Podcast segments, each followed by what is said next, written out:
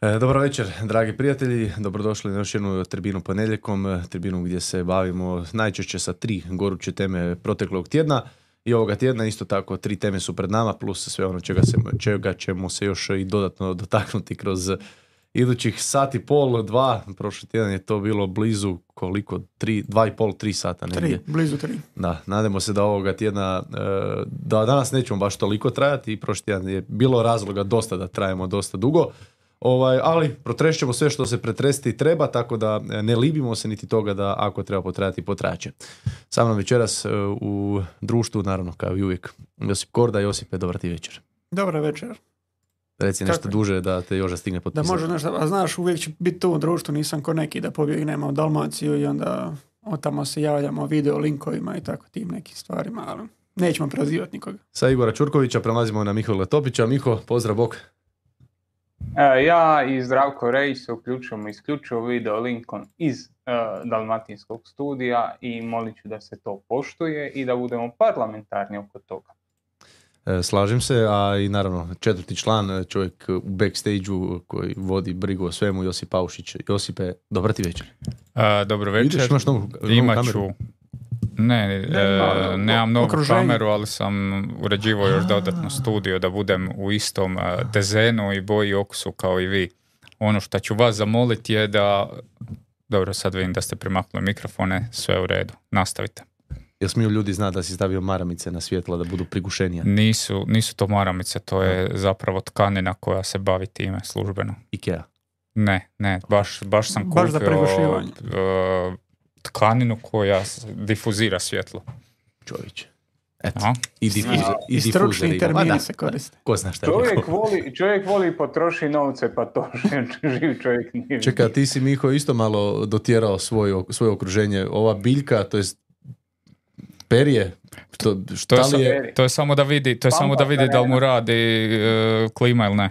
Klima na najjače. ne, ne, stoji uvijek, ali obično je malo više nekako u kutu. Sada je baš izražena. A da je pomakne. Ne, ne, ne, samo, Ne, samo komentiram. dobro. Mislili smo da ćeš ti koji Joža dati neki stručni ne, komentar. Ja, to je bilo na random efekt sad. Dobro. A, jer da je bliže klimi, srušila bi klima Pampas aren. Vidimo, Miho bio je žestok nogomet, neke ožiljci neki po... A, Mm, Vidiš. mm. Kako se to igra? Ili je, O- oštri, lakto, oštri se laktovi ovdje. jel puše? Sva- Svačega ima moj ti. Jel puše dolje? Nije. U kući sam zatvoren. Dobro, znači ne pušeti. E, idemo vidjeti što nas to očekuje večeras, idemo vidjeti što se zbivalo u stvari e, prvo u HNL-u ovoga vikenda, pa eto malo smo se poigrali sa fondovima, pa tako e, Gorica, Slaven Belupo 2-2, ovako baš istančano 2-2, Varaždin, Hajduk 1-2, isto tako baš istančano, Lokomotiva Osijek 2-2, Boldano i onda Istra Rudešova tiha 0-0, Zaslužila. Dinamo Rijeka 2-1.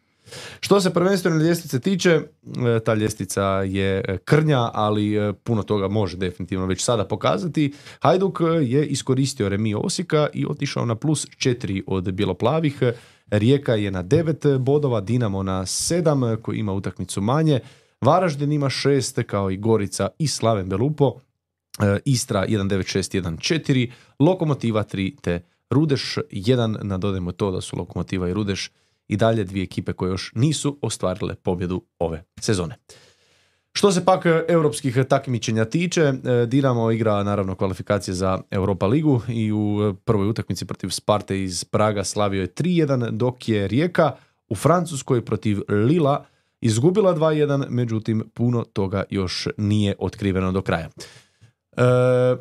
Pa eto, prije nego li se bacimo na ove goruće teme, prije nego li se bacimo na e, teme Europe, e, rekli smo isto tako 100% Hajduka, koji je, eto, i dalje, znači bez poraza, ne da samo bez poraza, nego e, na tek dva primljena zgoditka ove sezone.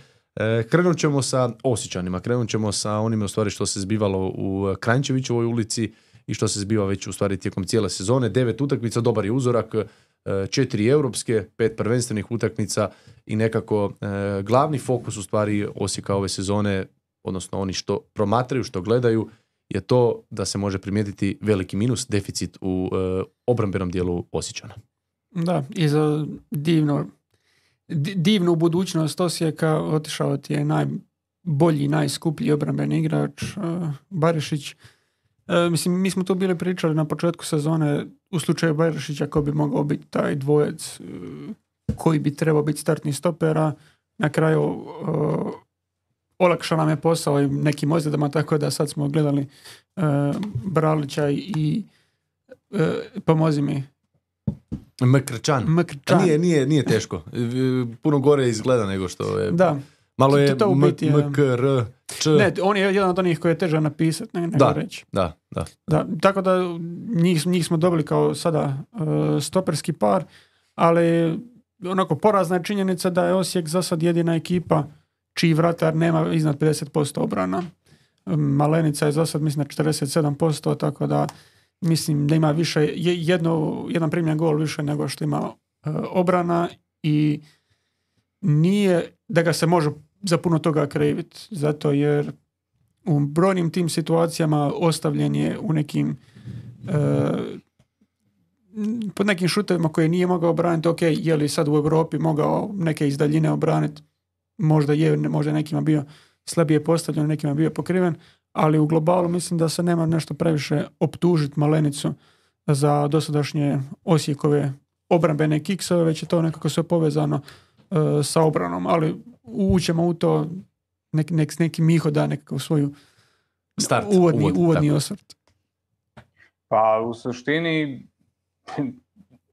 ne, nema šta reći. Nije da oni imaju sad da mogu kriviti jednog golmana pa reći evo Malenica nije ništa obranio. Da, nije imao neke sjajne reakcije, nije imao utakmice u kojima je ono spustio roletu i obranio 7, 8, 9 udaraca. Ali ako ti golman treba obraniti 8, 9 udaraca, e, onda si u malom problemu. A Osijek je u ozbiljnom problemu jer imaš i, i, i tu zonu ispred e, vratara, stopere, pa onda bekove, koji su jedan i drugi, i Drambajev i Šime Gržan su zapravo ofenzivni bekovi, vole doći naprijed, vole se priključi napadu i u tome su dobri. Znači, pogledaj Šimu Gržan na zadnjih par utakmica, pogledaj njegovu produkciju, ne možeš ga ograničiti da stoji na svojoj polovici, jel tako? Onda imaš i tu e, veznu liniju sa Petrom Brlekom, sa, sa Nejašmićem, sa Jugovićem. Ni oni ne uspiju, ne uspiju toliko toga pokriti. Ja mislim da je njima, da je njima jedan čovjek ključan u svemu tome. E, to je e, Mihael Žaper koji eto, još uvijek ne nastupa, još uvijek nije u sastavu, koji još uvijek nije produžio niti ugovor, tako da on treba vidjeti šta će biti s njime, ali mislim da s njim kao trećim stoperom mogu dobiti i dio tog balansa, da ta dva beka mogu otići naprijed, da se u, e, forma, da se u fazi obrane mogu braniti u 4-3-3, znači da on bude stoper, da on bude zadnji vezni, a onda kad imaš loptu digneš oba beka, on se povuče u zadnju liniju onako kako je radio dobar dio prošle sezone i mislim da je to u ovoj situaciji kad si ovoliko tanak na stoperskim pozicijama, mislim da je to jedino rješenje koje se na, nazire samo o sebe. S obzirom na, na količinu prodaja, ja očekujem da će Osijek i dovesti nekoga.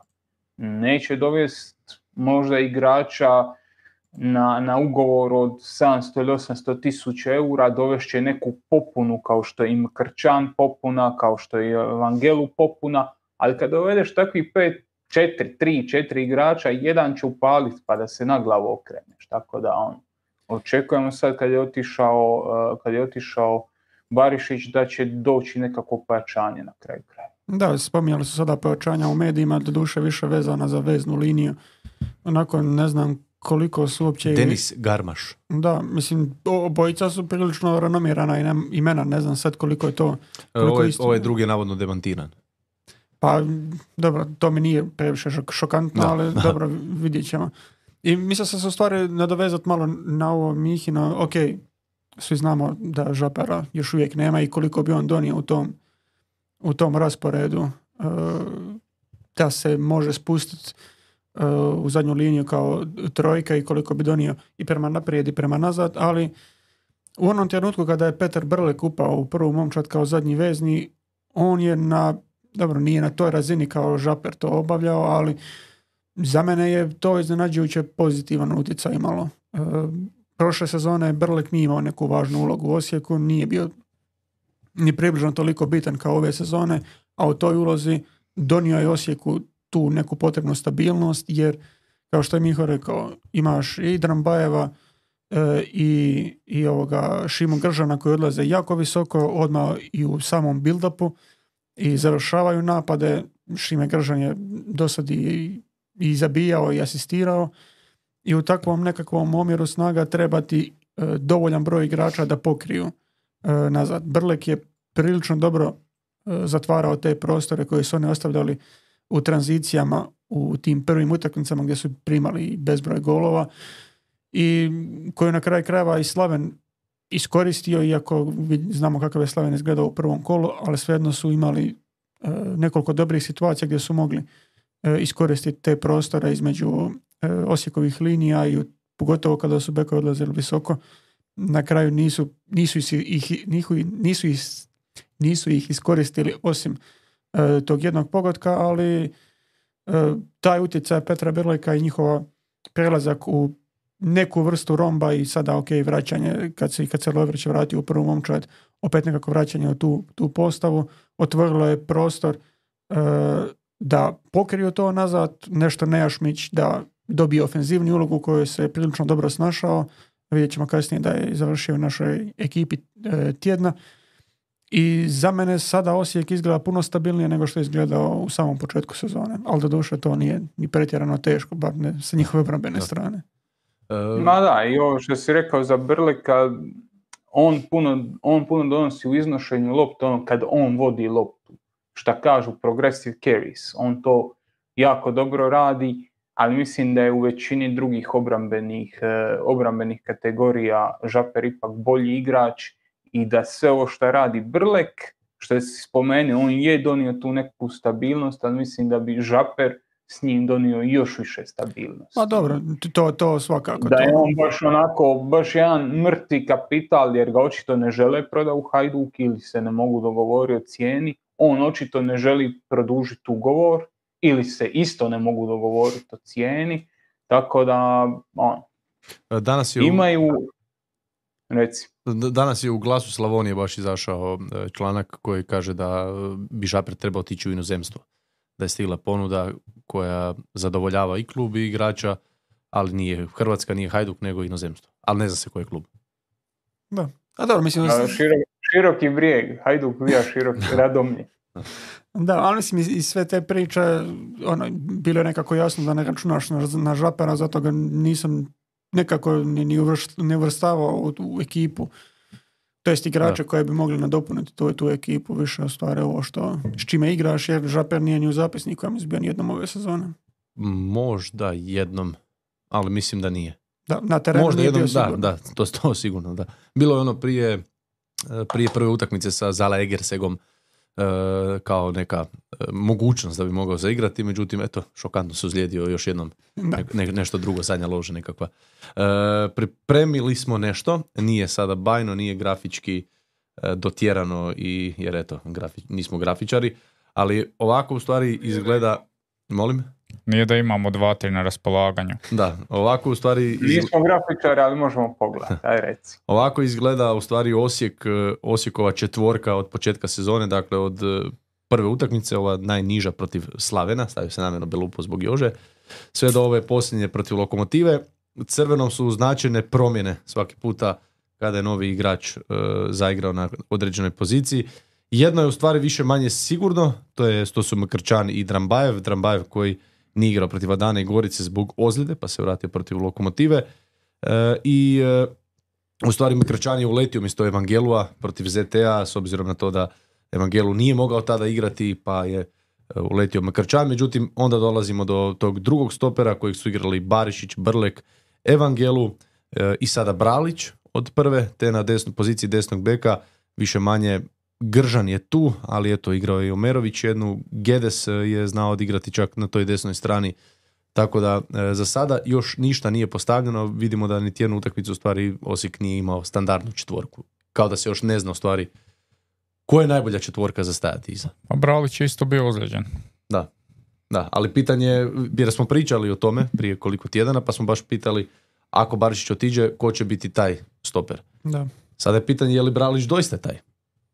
Da. Ili Evan- se još uvijek traži nešto? Evangelu još uvijek uh, je problemi s ozljedom, jel? Da. on nije igrao.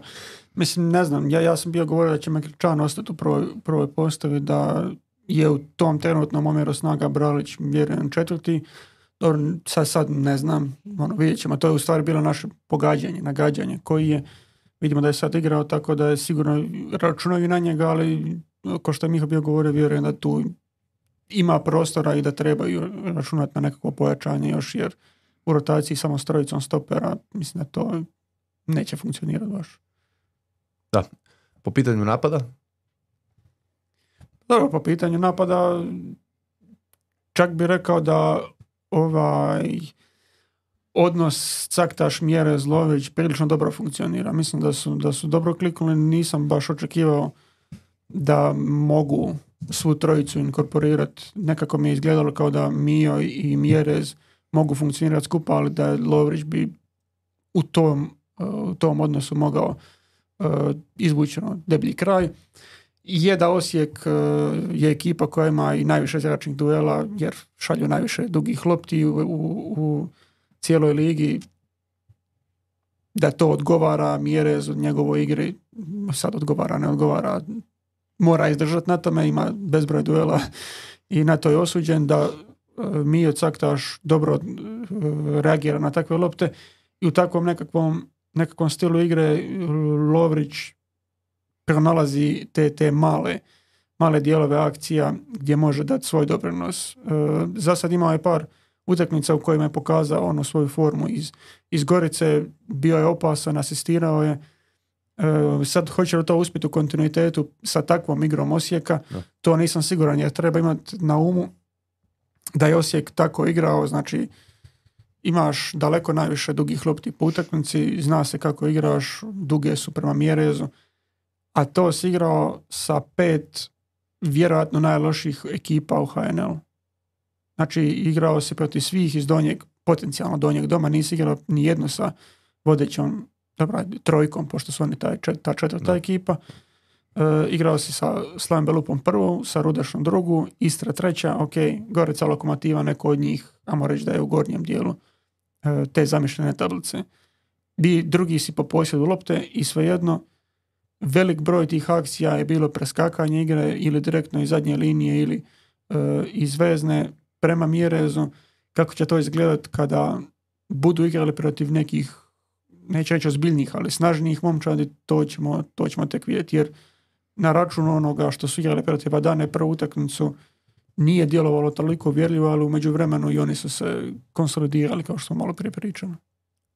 Ja mislim da će čak njima što se tiče napada protiv tih jačih ekipa, da će se tu neke stvari posloži same od sebe, da će se zadnja linija povući malo dublje, dva, tri koraka, da će vezna linija isto se povući malo dublje i onda da će to bunarenje na mjere za dobiti nekako ako puni smisao. 25 duela, 30 duela ćeš imati taj dan i ako se odbije neka lopta caktašu ili uh, ono, na, na, na, krilne pozicije, možeš izaći u neku kontru i to je to. Tako da, kažem, ovo sve što si rekao, jako dobra, jako dobra opaska. Oni jako su malo utakmice odigrali protiv ozbiljnih ekipa, jako malo utakmice su odigrali protiv izravnih konkurenata za vrh i svejedno su primili puno prostora. I mislim da se baš tu jedan dio raz... e, primili su puno golova. A mislim da se jedan od razloga krije zašto su primili toliko puno golova zbog prostora kojeg su ostavili. Imaju visok postotak e, lopte u nogama, atipično visok i za Osijek, ali atipično visok za momčad koja zapravo napucava na Mjeresa. Znači imaš momčad koji je prvi plan napada duga na e, devetku, klasičnu devetku, a onda ta, a, te, igraš protiv takvih suparnika da ti je prepušten posjed da imaš toliko puno posjeda. Tako da ono, mislim da će Dinamo tu biti onako najbolji test. Dinamo će doći u Osijek s europske utakmice i tu će Osijek imat priličnu jednu a neću reći prednost, ali ipak prednost. Dinamo će doći u Moran, Dinamo će doći na dva putovanja za redom i e, tu, se, tu, tu će biti najbolji test za Osijek ove sezone, ja bih rekao bolji čak i od Adane. U Adani naravno nisu položili, ali mislim da će ovo biti naj, naj nekako najsveobuhvatniji, uh, najsveobuhvatniji test njihove te strategije igranja na mjere za pa šta Bog da i sve će inače. Da, znaš koji je još jedan zanimljiv podatak, jer s takvom igrom, em što ti igraš duge lopte, em što se ostavljaju toliko prostora između linija i sve te obrambene probleme, uh, zanimljiv je podatak da su oni u HNL-u do sad uh, posljednja momčad po postotku osvojenih ničijih lopti a to je neka kategorija koja bi trebala biti iznimno bitna za ekipu koja igra toliko visokih lopti, koja je toliko zračnih duela, upravo ta reakcija na te lopte koje se odbijaju, ali njihov razmak između linija, njihovo, njihovo planiranje, tako nazvati, tih dugih lopti i zona koje trebaju gađati, mislim da nije bilo na nekoj visokoj razini i to je neki, neki prostor gdje, gdje one trebaju stvarno napredovati. Jer za sad osvajaju tek jednu od tri te ničije lopte, ono koje se odbiju poslije duela i koje se tek trebaju osvojiti. E, zato, zato kažem, te, te ekipe svrha Hajduk, Rijeka, Dinamo, tu će ipak biti kompaktniji. Dublje će se braniti, taj prostor između linija će biti zgusnutiji i onda će i Brlek i Nejašmić i e, Bekovi pa i Krila, mislim da će uzimati više tih ničih lopti i da će se to popraviti samo od sebe jer Rudeš moraš napast, moraš napast Belupo, moraš napast na kraju krajeva i Goricu i sve ove dosad si morao nekako napast, a onda su ti se linije razvukle kožvaka po terenu. E, jedno pitanje za Jožu, s obzirom da je Joža radio bi analizu Osijeka i evo nedavno su igrali. Moj je dojam po pitanju Osijeka da e, skoro u svakoj utakmici uslijedi jedan veliki pad, tipa tamo negdje oko sat vremena igre, jer Osijek kao da se totalno izmoždi u prvih 45 minuta i onda početkom drugog dijela i onda kada kao krenu zamjene, kada krenu promjene, novi svježi igrači, da to jednostavno nije to i da baš se, baš se vidi na terenu sad protiv lokomotive od primljenog gola do kraja utakmice kao da su izgubili sve konce, sve što su gradili u prvih 45. Evo, prema što još odgovoriš, znači uh, upravo to, to sam imamo dojam i izvadio sam podatke, znači dobro imaš na Sofi točno kad je koji udarac bio, tako da nije bilo nije bilo, nije bilo nekih problema. E, povodio sam dosad sve udarci koji su bili na svim utakmicama i ono podijelio po 15 minuta e, utakmicu, znači od 0 do 15, od 16 do 30, bla bla bla, tako na šest dijelova. E, Osijek u tih završnih 15 minuta prvog i završnih minuta 15 drugog e, poluvremena e, je primio ukupno 55% svojih udaraca. Znači više od polovice svojih udaraca je primio u toj jednoj trećini I znači ne samo da su ukupno zadnji, nego su zadnji e, po tome, znači najviše primaju posto svojih udaraca i u prvom polovremenu na kraju i na kraju drugog polovremena. Tako da dojam je u stvari istin. Dobra opaska.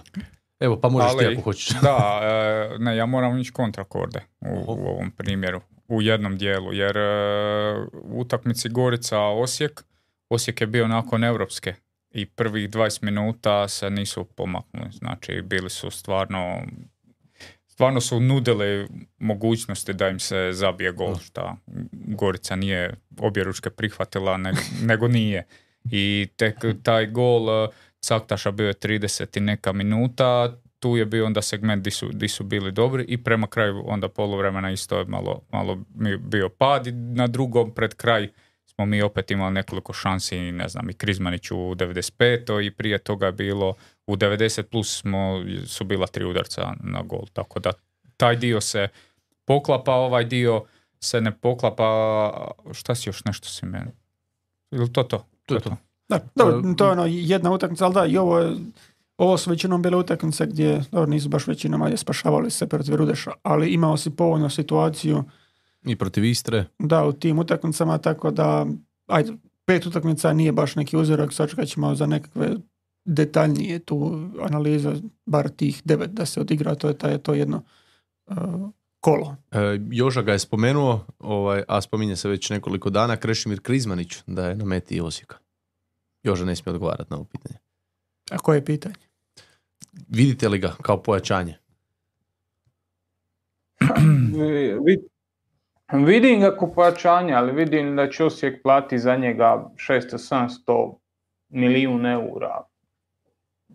Iskreno ne. U ovom trenutku iskreno ne. A da bi im bio solidno pojačanje, mlad igrač, hrvatski igrač, potencijalni reprezentativac, e,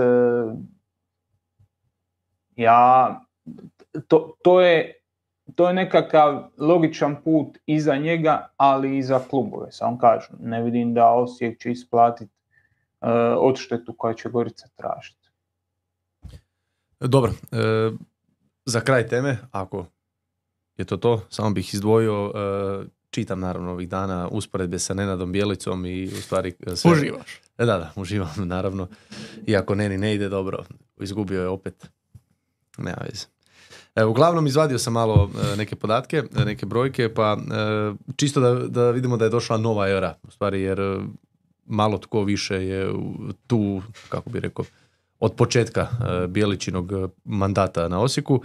Pa tako, Stjepan Tomas je u prvih 15 utakmica primio 22 gola, odnosno u 16, 24. E, Bijelici je za 22 gola su trebalo, je trebalo 35 utakmica, znači 20 više. Eto, Da, to si, u- to, to si u Niko- prenosu rekao. to naravno, vidiš da je bilježnica.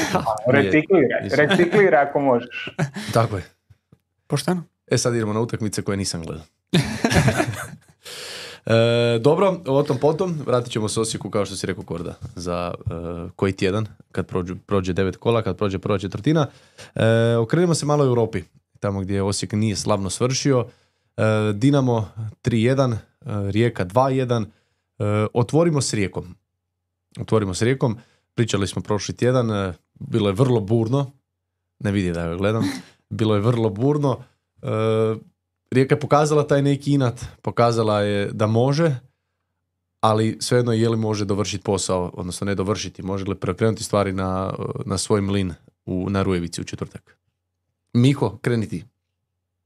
Pa ja mislim da je, da je Rijeka odigrala jednu jako dobru utakmicu, da je Lil momčad koja je praktički, ako, ne čak ni ako izuzmemo PSG, i sa PSG-om, je to je momčad sa jednim od najuređe, najuređenijim posljedom, znači nema potrebe uopće da ono okolišamo.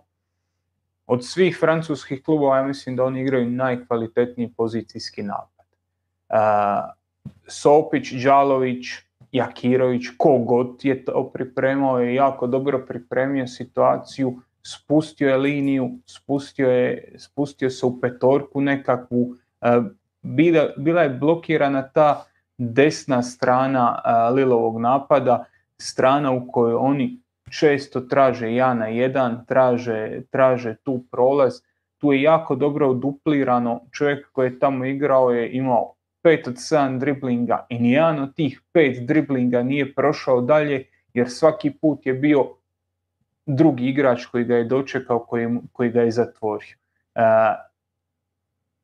to je trebalo kompenzirati veznom linijom, vezna linija odigrala jako dobro, e, Rijeka se predstavila u fantastičnom svjetlu, jedna dobra, kvalitetna, čvrsta utakmica, stvarno Lil je imao neke svoje probleme, Lil je veći dio utakmice griješio na stvarima gdje i Lil inače ne griješi, ali Rijeka je to e, konstantno iskorištavala i Rijeka je dolazila naprijed, imala je jasan plan kako iz obrane se prebaci u napad, direktan nogomet, ok, duga lopta, a, traženje Ivanovića, sve to stoji, ali i stavljanje tog Vukčevića kao, kao dodatnog obrambenog, znači kod to lažno krilo nekako, on umjesto Fruka krenuo, on bio to lijevo krilo, to njegovo spuštanje, mislim je to bio ključni potez i da je nakon toga e, dosta, dosta tog momentuma prošlo na, na, na, na stranu rijeke.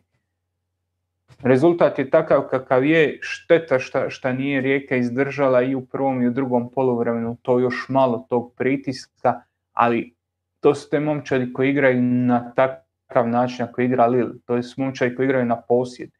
To dobra usporedba je ono, kad, kad udav, kad udav da, ono, davi žrtvu, guši je, svaki udah koji, e, koji žrtva radi, on stišće stisak dok ne bude gotovo. Tako da momčari koji igraju tako obično i lome utakmicu na kraju kad, kad koncentracija pada, kad stoti pokušajte jednog te istog napokon prođe i, i, i tu, tu je ono, tu je ono gdje, gdje Rijeka na kraju nije izdržala, gdje Rijeka dolazi sa minusom na, na, domaću, na domaću utakmicu, ali po meni i dalje ima jako dobru šansu da prođe dalje. Da, jer na kraju, ako da ti je neko predložio ono, da će Rijeka vratiti se iz, iz Francuske sa minus jedan, ja vjerujem da bi velika većina ljudi to potpisala. Na kraju, slažem se apsolutno s Mihom, Rijeka je e, s obzirom na to koliko je loptu u nogama imala, fantastično e, iskorištavala prostor u tranziciji. Oni su došli isto, imali su preko 10 udaraca, tipa 20% posjeda lopte. Jako su dobro iskorištavali te situacije. Ok, nisu to sada bile potpunosti nekakve izrađene velike šanse, ali došao si ispred njihovog gola u dovoljan broj puta da budeš opasan. Na kraju jednu od tih situacija si zabio. Znalo se da će Lil biti e, ekipa koja će dominirati, ekipa koja će diktirati taj tempo, koja će držati e, visok ritam utakmice i Rijeci apsolutno svaka čast što je, što je izdržala nažalost ne svih 90 minuta, ali što toliko dugo izdržala u, u pozitivnom rezultatu, jer da su se vratili sa remijem u, Rijeku, to bi pa može se slobodno reći bila i senzacija. Jer pogotovo nakon svega što im se događalo, u kakvom su sastavu e, trenerskom otišli gore, kako, kakvom su u mentalnom stanju potencijalno bili, e, to kako su odigrali stvarno kapa dole. Da, Ali moram, moram, moram samo jednu stvar dodati.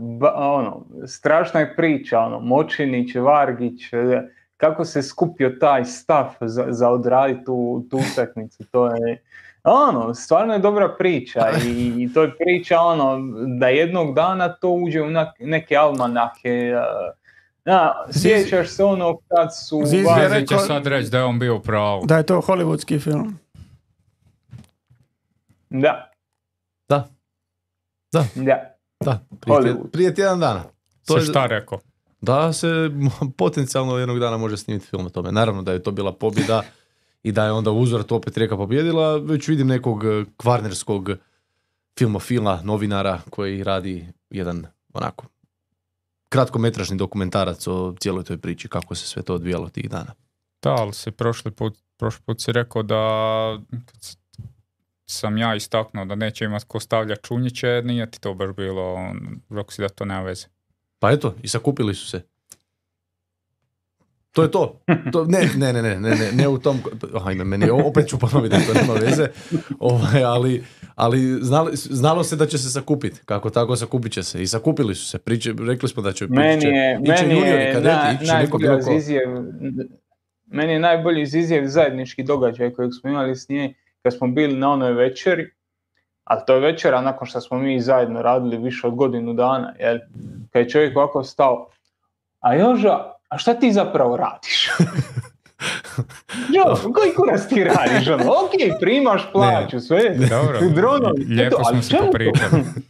Ne, zanimalo me detaljno šta radi. To je to. Je to. E, znao, znao sam da je... I koliki je doprinos to? Video analitičar, ali sam slušao i druge priče od drugih ljudi iz kluba, iz uh, ovako okolice, pa Joža ti radi i ovo i ovo i onda da mi nije bilo točno jasno. E, sad konkretno, mm, naš ono... Mm. Bili smo tu, nemoj lagat. Re, rekao bi jedan bivši trener Gorice da ja imam sedam firmi, tako da... Pa dobro, da, da, da. E, Jože Veliki Rado Holićer, to je, to je. E, uglavnom da, e, filmska priča, e, baš lijepa priča. Lijepa i ona, i ona Đalovićeva proslava je bila baš, ono, baš jako emotivna. E, I sad dolazi Lil, opet dolazi na Rujevicu, međutim dolazi protiv Rijeke. Ok, prvo, prvo Lil nije baš u nekom najboljem naletu, s obzirom na to da su protiv Rijeke jedva pobjedili, što sigurno ekipi koja je ipak puno, puno kvalitetnija, ne ide baš, nije baš nešto jako pozitivno, sigurno je neki, postoji neki grč, neka negativa, lagana negativa u slačionici po pitanju toga, a onda još u prvenstvu izgubiš od Loriona 4-1. Ok, i dolaziš na Rujevicu, međutim na Rujevici te ne čeka ta neka, nazovimo ju energija, ta neka, taj neki inat, prkos, što li već, nego da sad očekuje jedna nova rijeka, rijeka koja je igrala tijekom vikenda pod vodstvom novog trenera i gdje su se stvari malo zakomplicirale, ako mogu se izraziti pristojno i jednostavno. To misliš na utjecaj novog trenera ili pod komplikacije? Pa da, da. Pa, Nisam siguran što se to točno dogodilo u tih 90 minuta. pa da, dotaknut ćemo se utakmice, ali slažem se. Mislim da kada je Željko Sopić dolazio u Goricu, mislim da je on bio apsolutno ono što je bilo potrebno Gorici. Neko ko će razdrmati tu ekipu. Čak kasnije pokazalo se ono što smo i, i mi dosta dugo govorili, da kadrovski ne trebaš ti tu puno mijenjati, ne trebaš ti izmišljati nove pozicije, prširu ili nemam pojma kome, zadržati to, ali jednostavno probuditi ekipu. On je bio jedna od savršenijih osoba koji su mogli naći za taj posao, sa svom tom energijom, e, sa ništa nije dobro, ništa ne valja, sve se mora ovako i takav stav je donio Gorici ono pozitivne pomake. E, Rijeka je s druge strane bila u situaciji gdje je to Jakirović do- doveo na vrlo visoku razinu. Skoro do savršenstva na Da. neki način. Pa vrlo vjerojatno je izvukao 99% od onoga Da. što se može izvući Da. iz te momčadi. I jako je dobro složio, jako dobro su funkcionirali i mislim da je Sopić donio jednaku energiju koju je donio u Goricu, da je pokušao donijeti u Rijeku kojoj to nije bilo potrebno.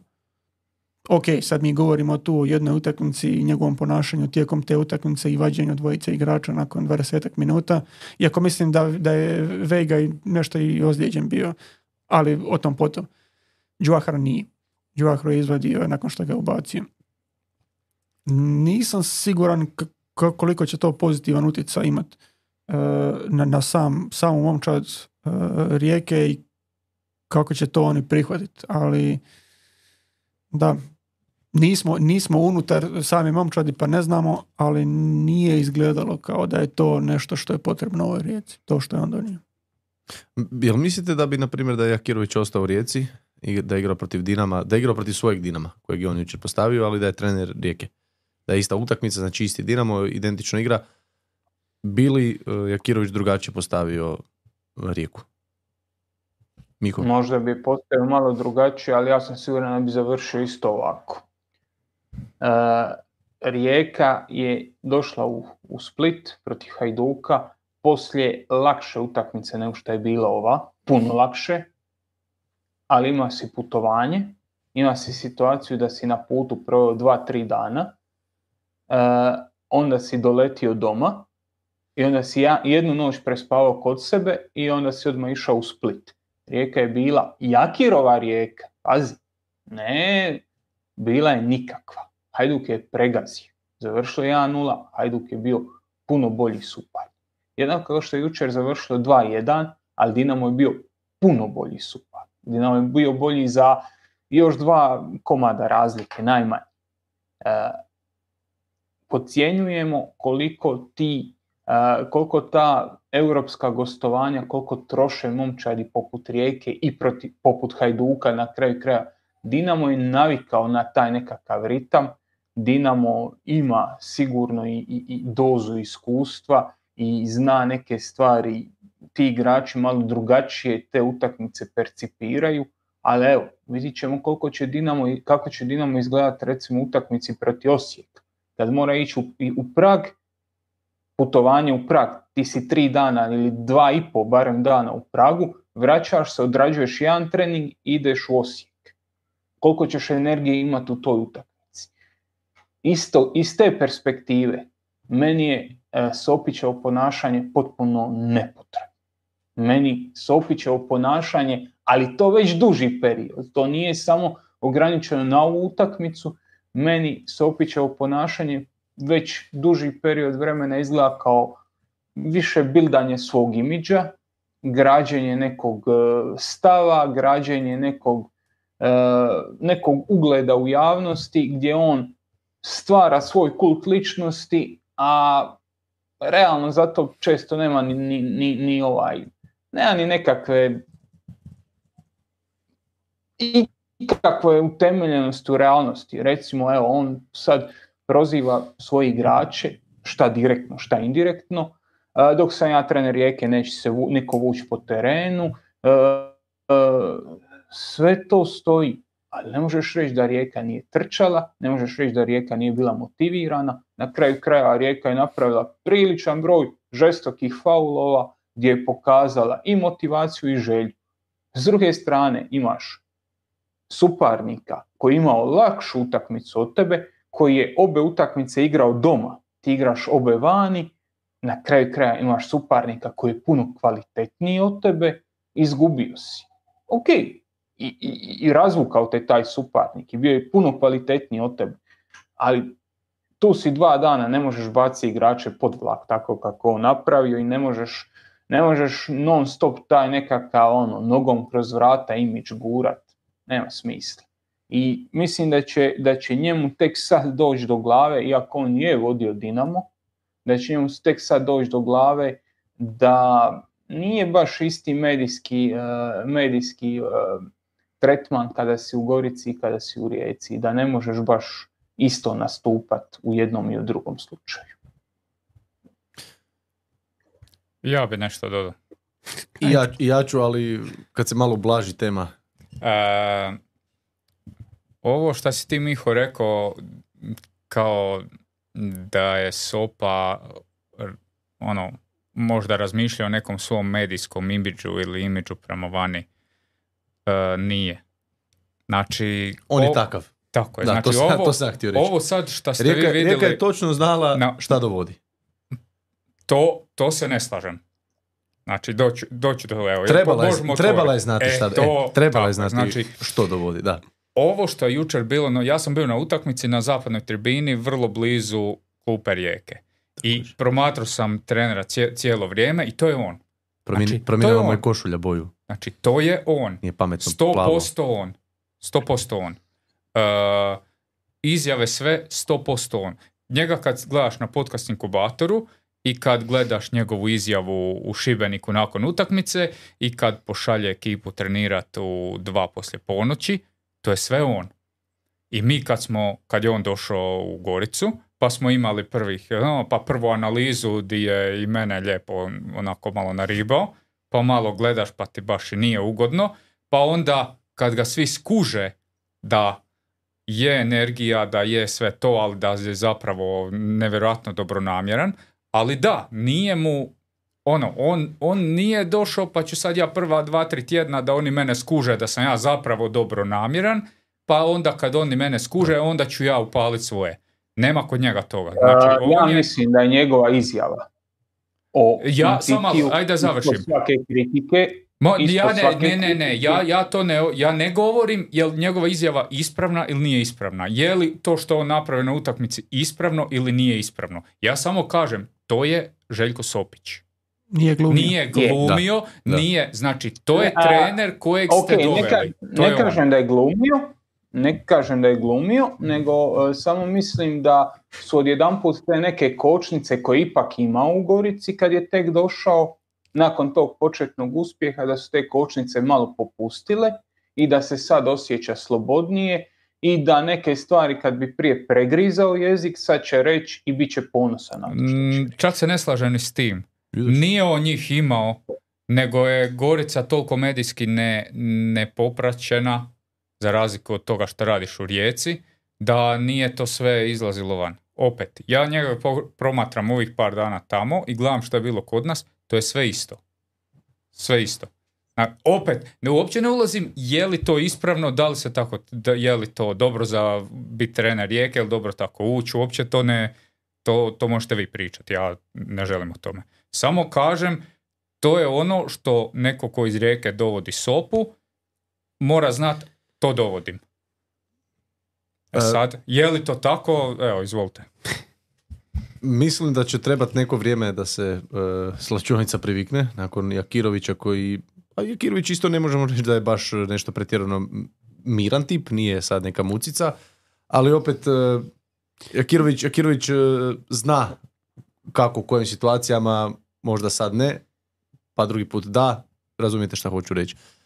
Sopić, Ne, Jakirović neće baciti ekipu po, pod vlak ovako. Sopić, Sopić to nema, ali ne znam, ja, ja njega obožavam, meni je to, ja, ja, ja sam najviše volio raditi Goricu i čekati izjave poslije utakmice, to mi je bilo ono, jed- jedna od dražih stvari prošle sezone. Da. A mislim, i ona, je li to presica kad je dolazio o, o pojačanjima, pa ono, e, mislimo dovesti Mesija, Ronalda i to. To, to isto mislim da, da nije baš potrebno. Mislim, ne, ne vidim nekog razloga zašto se to... Da, znaš kako je to? To je ono, uh, I did it my way. To. Ili, ili sam, To ili je sam, najnormal- Ali to je najnormalnije novinarsko pitanje. Je li mislite dovodi pojačanja? To je naj... Znači, ne postoji normalnije pitanje od toga. Ti si trener, pa izvoli ti biti normalan. Jer e, ne možeš ti se ponašati ko šerif, a očekivati da će sutra neko biti normalan prema tebi. Neko ti je postoje najnormalnije pitanje. Nije te uvrijedio ničim, nije pokazao ikakvo nepoštovanje prema tvom radu, a ti si svojim odgovorom pokazao nepoštovanje prema tuđem radu. I onda šta, šta možeš očekivati kad ti krene loše, a krenit će ti loše u jednom trenutku, onda će biti mediji me buše, ovi svi su bezobrazni prema meni, kme, kme. Pay some respect to get some respect. Yes. Uh, sada je pitanje samo u stvari u- slačionici rijeke hoće li se priviknuti na to, odnosno koliko će im treba da se priviknu ili, im, ili se možda uopće neće priviknuti na to. Dobro, mislim da će rezultati dosta, dosta utjecati na to. Da. Jer e, koliko god bio od- odnos s trenerom bitan, ako Rijeka izvuče pozitivne rezultate iz ne- nekoliko narednih utakmica, brzo će se to lakše preboliti lakše će se priviknuti na ovoga. Ali ako im krene loše, ako ne reagiraju dobro u ovih par sljedećih utakmica, mislim da će se onda ti problemi samo potencirati, ali da je to ta nekakva potencijalna i bomba, jer na kraju se može prilično potencirati to e, taj odnos između trenera i, i igrača ako budu pratili negativni rezultati takvo ponašanje. Da. E, Ja ću samo još nadodati za kraj, jer vidim da privodimo ovu temu kraju. E, Spomenuo sam, je li to Sinatra? I did it my way. Ja mislim da je Si- Sinatra. Mis- mislim, Je. da je, mislim da je Sopić ono taj tip. Znači, ili će biti, u, u mom životu će biti onako kako ja želim da bude u mom životu, pa ću ili tako uspjet, ili neću, ali ja sam napravio kako sam ja htio i to je to. I može biti, ajmo reći, ponosan do kraja života da nije morao nikome se dodvoravati, i- nego je sve napravio sve, sve kako je htio. Pa dobro, meni je razlika između dodvoravanja i biti normalan. Ono, Jer nije to, nije to ono, da se trebaš dodvoravati ili biti ovakav kakav je on bio. Nisu to jedine dvije opcije koje imaš. Da. Ono, puno je tu Ko- sivog Korda je stvari sažao puno kraće nego ja. Da, eto. Mislim, možemo se okrenuti malo i utakmici i tako nekako preći na Dinamo, jer Dinamo je... E, Rijeka je igrala protiv Dinama, a Dinamo je igrao protiv Sparte. Dobro, vr- vratit ćemo se Spartu, ali mislim preko ove utakmice možemo jer ok, sve što je Miho uh, rekao stoji i sve to uh, sve to uh, je logično, ali ovako uh, kako bi to rekao rijetko tko je nadigran ove sezone kao što je Rijeka nadigrana od Dinama bila i mislim čak, čak sam malo gledao oprosti, oprosti što te prekidam, ko je nadigran kao što je Rijeka nadigrana i protiv Dinama i protiv Hajduka. Je, pa baš sam to mislio reći, zato jer tipa, e, znači imaš ono nekoliko tih e, stvari i tipa e, Rijeka, koliko god smo pohvalili njihovu okomitost i koliko su brzo dolazili protiv Lila, protiv Dinama, oni su imali e, 40,5% e, udio okomitih dodavanja, znači ona koja su išla prema naprijed i to je jedina, jedini primjer ove sezone u Hajnelu gdje je neko išao preko 40% takvih dodavanja. Apsolutno ništa im nisu donijeli. Oni su bili blago rečeno bezopasni i one su generirale, na primjer, očekivani golovi. e, samo su dva puta manje neke ekipe u Hajnelu do sad imale. To su imali Istra protiv Rijeke kada su jednom šutnuli na gol kada je to bio Da, 6-0. Marešić sa, tri, sa 28 metara, tako nešto. I e, Rijeka protiv Hajduka. Treća je sada Rijeka protiv Dinama. I ono, i na kraju sve te stvari koje je Rijeka negativno imala, možeš ih navesti milijun, ali s druge strane Dinamo je bio bolesno dominantan, jer Dinamo isto tako kroz neke statističke elemente dominirao je protiv Hajduka, utakmicu koju je izgubio, jer na primjer imali su otprilike jednak broj ulazaka u završnu trećinu, to je točno dodavanja završnu trećinu točnosti tih dodavanja, ali na primjer ako usporediš broj dodavanja u nekakav radijus od 20 metara od suparničkog gola, protiv Hajduka su to utakmici imali 7, protiv Rijeke su imali 27. I tih 27, znači dodavanja unutar 20 metara od Rijekinog gola, to je najviše što je imao i Iko u dosadašnjih ovih koliko šest nepunih kola Da. HNL-a. I mislim, Dinamo je iskoristio to što je Rijeka putovala, što je Rijeka nije bila baš prava Rijeka, ali Dinamo je apsolutno zgazio ovu utakmicu i kako su oni ušli tu utakmicu, koliko su bili brži, potentniji o- od Riječana, ono, svaka čast. Rekao je Bulat nakon utakmice baš da im je trener, novi trener Jakirović da im je donio neku tu svježinu, neku novu energiju, nešto novo da je donio. Pitao sam ga baš, ne znam, je li uspio šta u ta 3-4 dana, pa je rekao baš to je naglasio. Ništa sad taktički ne može previše, ali da je, da traži, da je tražio od njih svaki trening da traži e, tu okomitost i traženje prostora, stalno traženje prostora i da je to ono, stvari nešto novo, ajmo reći, što je Dinamo dobio u ova 3, 4, 5 dana, koliko već, šest. Miko, Pa da, jer e, e, generalno svaki novi trener donese neku novu energiju i Pozitivni ili negativni? po- većinom pozitivnu. Većinom pozitivnu, e, jer evo, moraš raditi razliku, moraš raditi razliku novog trenera, recimo u Rijeci, gdje stari nije otišao radi loših rezultata, gdje je stari otišao u trenutku kad je bilo dobro. Njega je teško zamijeniti. Ali kad imaš nekakav loš niz, neku krizu, svaki novi trener će ti donijeti e, energiju. Pogledaj Hajdukove smjene trenera. Svaki novi trener koji je došao u jednom trenutku je to izgledalo dobro. E, ako nije tražio previše. Kad je e, Leko došao, tražio je malo previše, tražio je ono, A i naslijedio je, naslijedio je dobru situaciju, jer opet, opet se slaže s onom inicijalnom pričom. Je. Naslijedio je i solidnu situaciju trenera koji nije deset utakmica izgubio, ali kaže, on je tražio neku, prvo došao je na zimskoj pauzi, bla, bla, bla, ali možeš sad se opet vratiti na Dinamo. Dinamo kad je mijenjao trenere, kad je tu bio i Ante Čačić i sad ih vrti unatrag koliko god hoćeš. Svaki put se događao taj neki pozitivni šok u prvih par utakmica. E, Ante Čačić je primao golove šakom i kapom, jer se toga sjećamo svi. Dinamo nije mogao zadržati clean sheet 15 utakmica za redom. Tipa. Došao je Bišćan oprosti, i Dinamo, Oprosti, to je u prvoj polusezoni je Labrović u toj rijeci koja je primala šakom i kapom, koja je bila očajna prošle polusezone prve, Labrović je imao više clean sheetova od Livakovića. Evo, čisto. Čisto, čisto tako. Da. I onda dolazi Igor Bišćan i Dinamo u 7 ili 8 utakmica prima dva gola. Problem koji je postojao, koji je objektivan, novi trener jasno vidi, zna ga i slačionica, adresira se prvo taj problem, njega se rješava nekakvom inercijom, jer to su top igrači za Hrvatske uvjete, to su ultra kvalitetni igrači. Kad ti imaš momčad koja je primala golove u 90. minutima, koja je bila energetski loša, koja je imala loš govor tijela, kad dolazi novi trener, šta će, na šta će staviti naglasak, nego upravo na to. I kažem, Dinamo je tu imao dobru reakciju i kod bivših trenera, i kod Bišćana, i kod Čačića, i kažem, vrti sad unatrag koliko god treba, svaki put je momčad reagirala.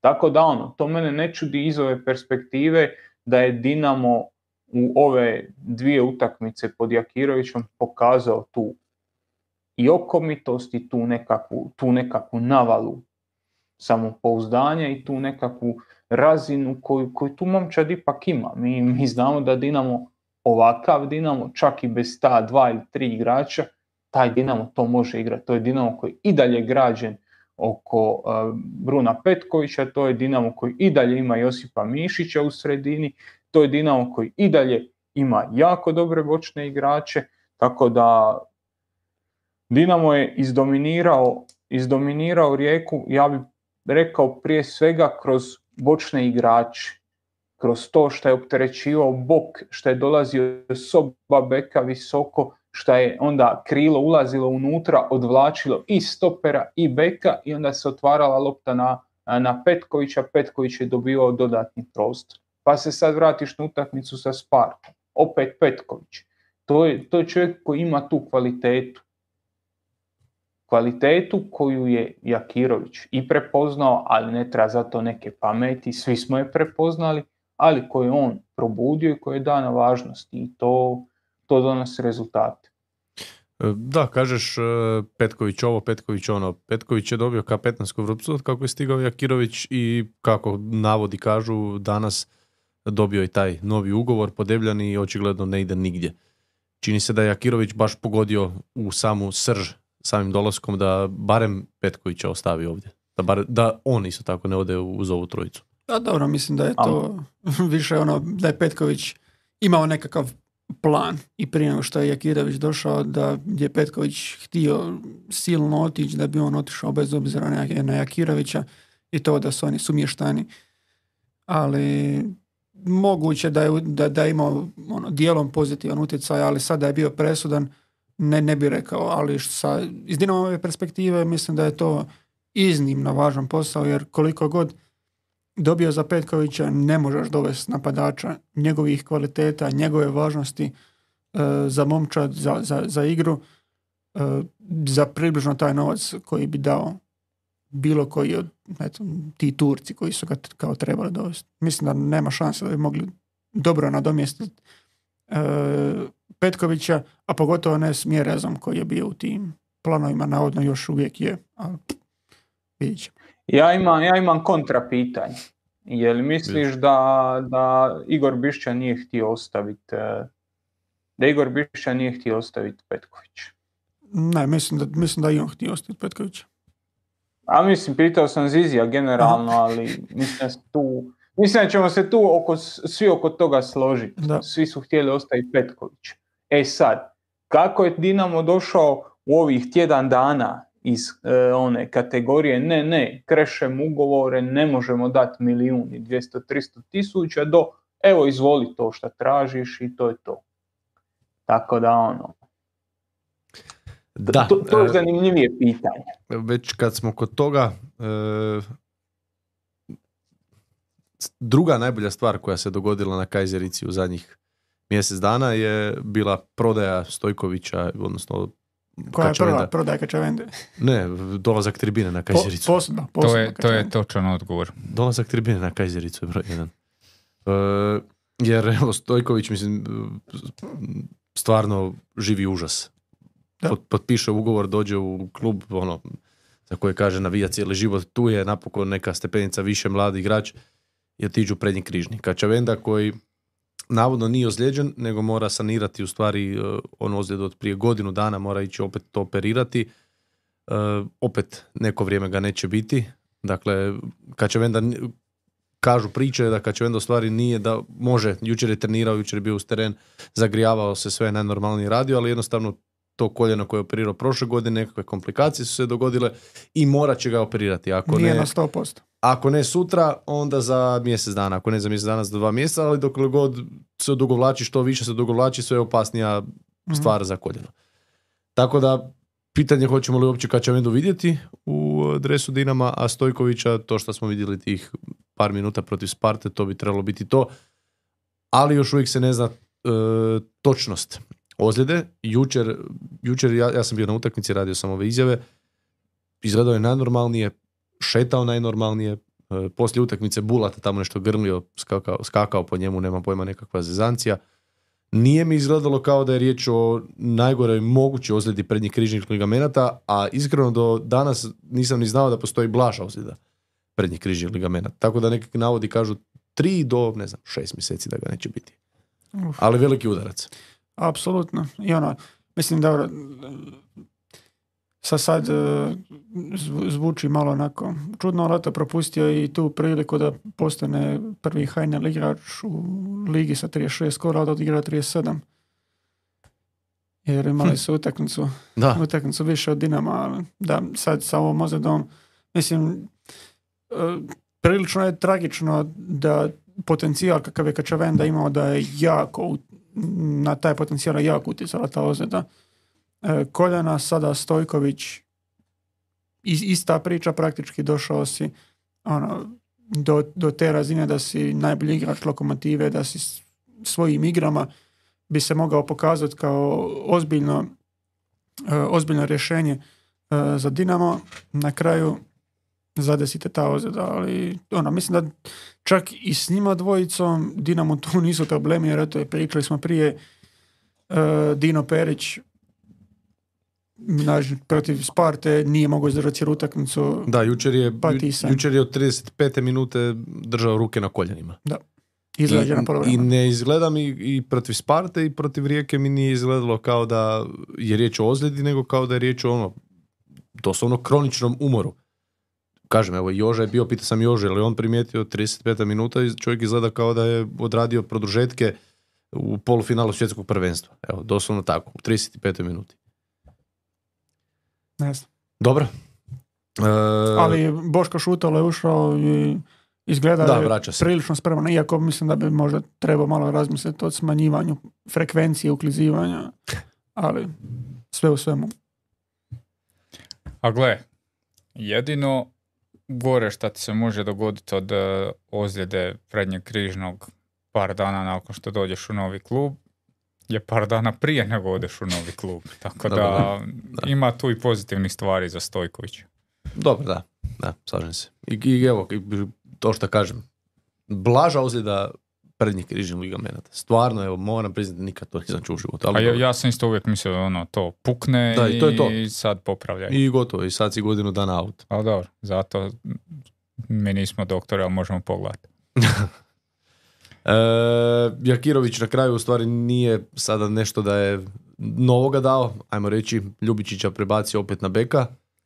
Da, E, Stefan Ristovski je ostao stoper. Stoper, da. To o tome smo se malo pitali hoće li njega ostaviti. Da, sa Boško, odlaskom ovoga Josipa Šutala i situacijom gdje ne znaš na čemu si s Dinom Perićem, gdje više manje isto ne znaš na čemu si sa Boškom Šutalom. Ono, mislim da je prilično razborito da, da ga ostavi e, na mjestu stopera.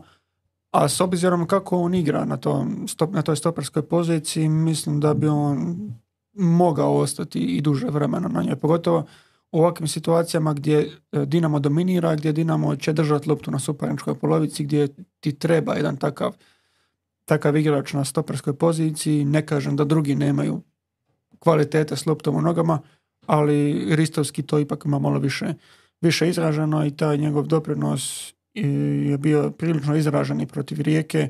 Na kraju, dobro, nije sad neki neka velika nagrada, ali završio je u našoj ekipi tjedne.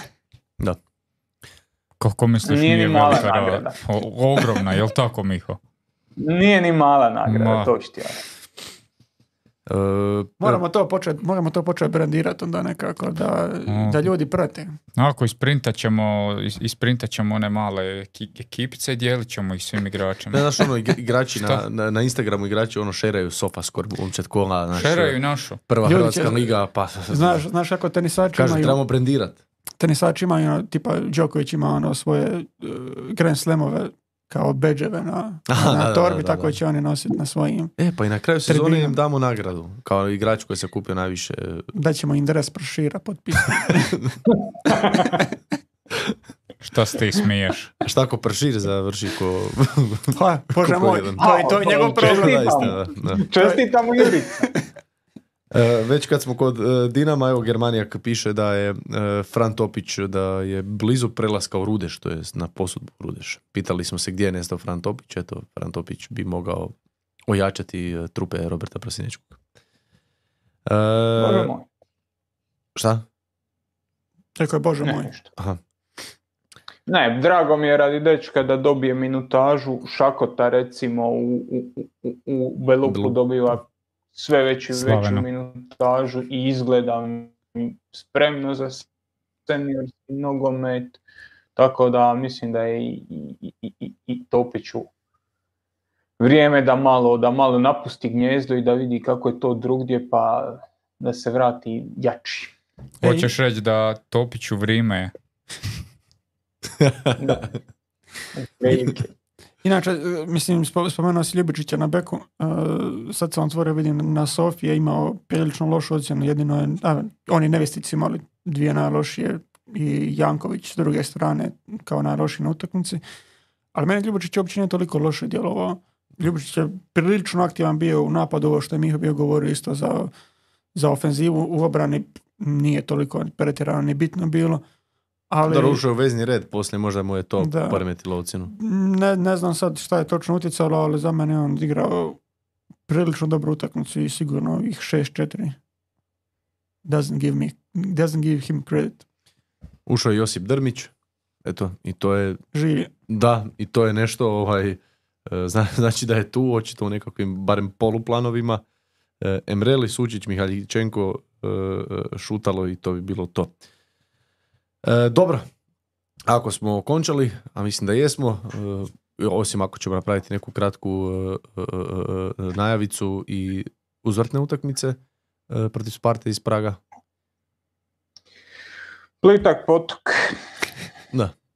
A šalim se, nije to nije, ali mislim da će biti par izmjena i da, da se tu gleda i već i prema Osijeku. Rekli smo, Dinamovi igrači, ja mislim je to kvaliteta koji svaka druga, koji tehnička ili fizička kvaliteta, to da ti možeš igrati dvije utakmice u tjednu i držati jednaku kvalitetu, jednako ono, igrači imaju, da su to dokazali, ali rekli smo sad imaš put u Prag, pa imaš put u Osijek i mislim da bi se tu mogao malo i zaigrati sa, sa sastavom i da bi neki igrači koji su odradili veći dio sezone mogli dobiti poštedu barem u drugom poluvremenu, tako da, jer ne vidim snagu sla, e, Sparte da okrene, da okrene ovaj rezultat. Imaju solidnu, imaju solidnu kvalitetu u obrani, e, mogu se nositi sa Petkovićem, ali ako će se nositi s Petkovićem, onda moraju ostaviti Mišića samog. Ako će pritisnuti Mišića, onda Petković ima previše prostora između linija i za razliku od Ajka koji je mogao kontrolirati i jednog, pa donekle i drugog, iako je Petković i protiv Ajka odigrao jako dobro, e, ne vidim, ne vidim kako će to Sparta napraviti i samim time Dinamo ima i veliku prednost iz prve utakmice i treba samo iskontrolirati iskontrolirati događanje. Eventualni rani gol može okrenuti stvari, ali, ali mislim da je Dinamo tu jako, jako dobroj poziciji. Ok, idemo dalje. Može? Mhm. E, Treća tema, Može. e, treća tema za danas e, je e, 100% Hajduk. Hajduk koji je e, protiv Varaždina stigao do još jedne pobjede, 2-1 pobjede, te sada od 16. travnja prošle godine, prošle sezone, Hajduk ne zna za prvenstveni poraz. U tom periodu e, je odigrao 12 ligaških utakmica, dakle računam ovu sa Varaždinom. E, U tih 12 utakmica 10 pobjeda, 2 remija uz gol razliku 22-2. To od kad je Sigur ušao u prvu postu. Znam da je bilo da Sigur još nije gol primjer, da je, da je bila to nekakva... To je bilo nakon onog 4-3, one rapsodije na polju do lokomotive. Tog se, tog se sjećam. A, a, samo sekundu, daj mi. Pa dobro, dok, dok ti, dok ti Ne, nađeš- pardon, pardon, ne, ne, ne, pardon, to je bilo nakon Rijeke, da. Rijeka je zadnja slavila protiv Hajduka 2-0 i onda nakon toga je uslijedio taj niz. A sad je već niz i pobjeda jer ove sezone nemaju e, poraz, nemaju poraz, nemaju remi, a zadnji remi je Hajduk upisao još tamo u 32. kolu prošle sezone, ono kada je Dinamo osigurao naslov. Da. Ja mislim, što se, što se tiče Hajduka, e, čak bi rekao da je Hajduk na putu da, da uspije e, ostvarivati dobar rezultat kada igra to ne prati.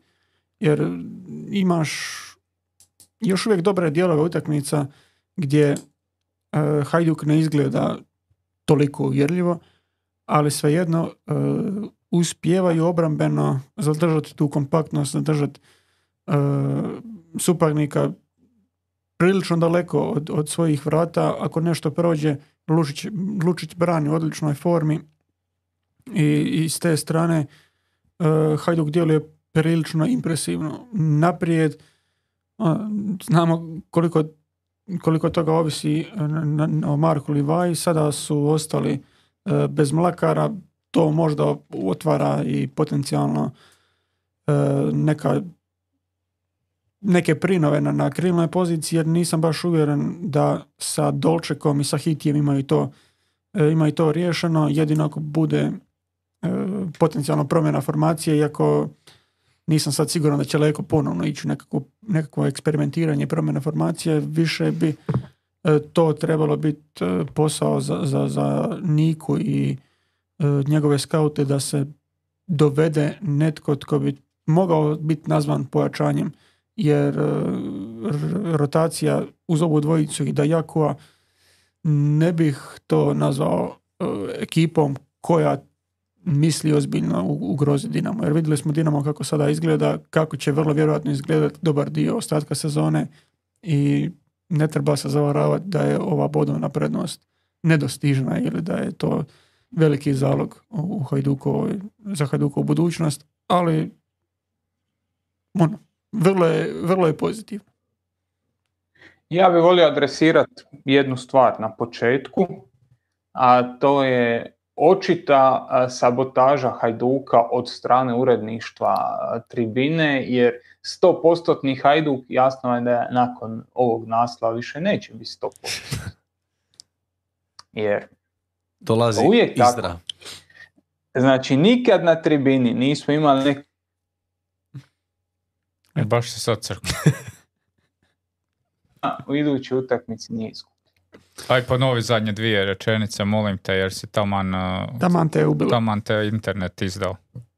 E, nije me internet izdao, nego smo izdali drugovi suborci. Još jedna sabotaža. Znači, kažem da u povijesti tribine se nije dogodilo da smo pričali o nekoj momčadi da je u formi, da je dobra, da pobjeđuje, a da nije već u idućoj utakmici izgubilo.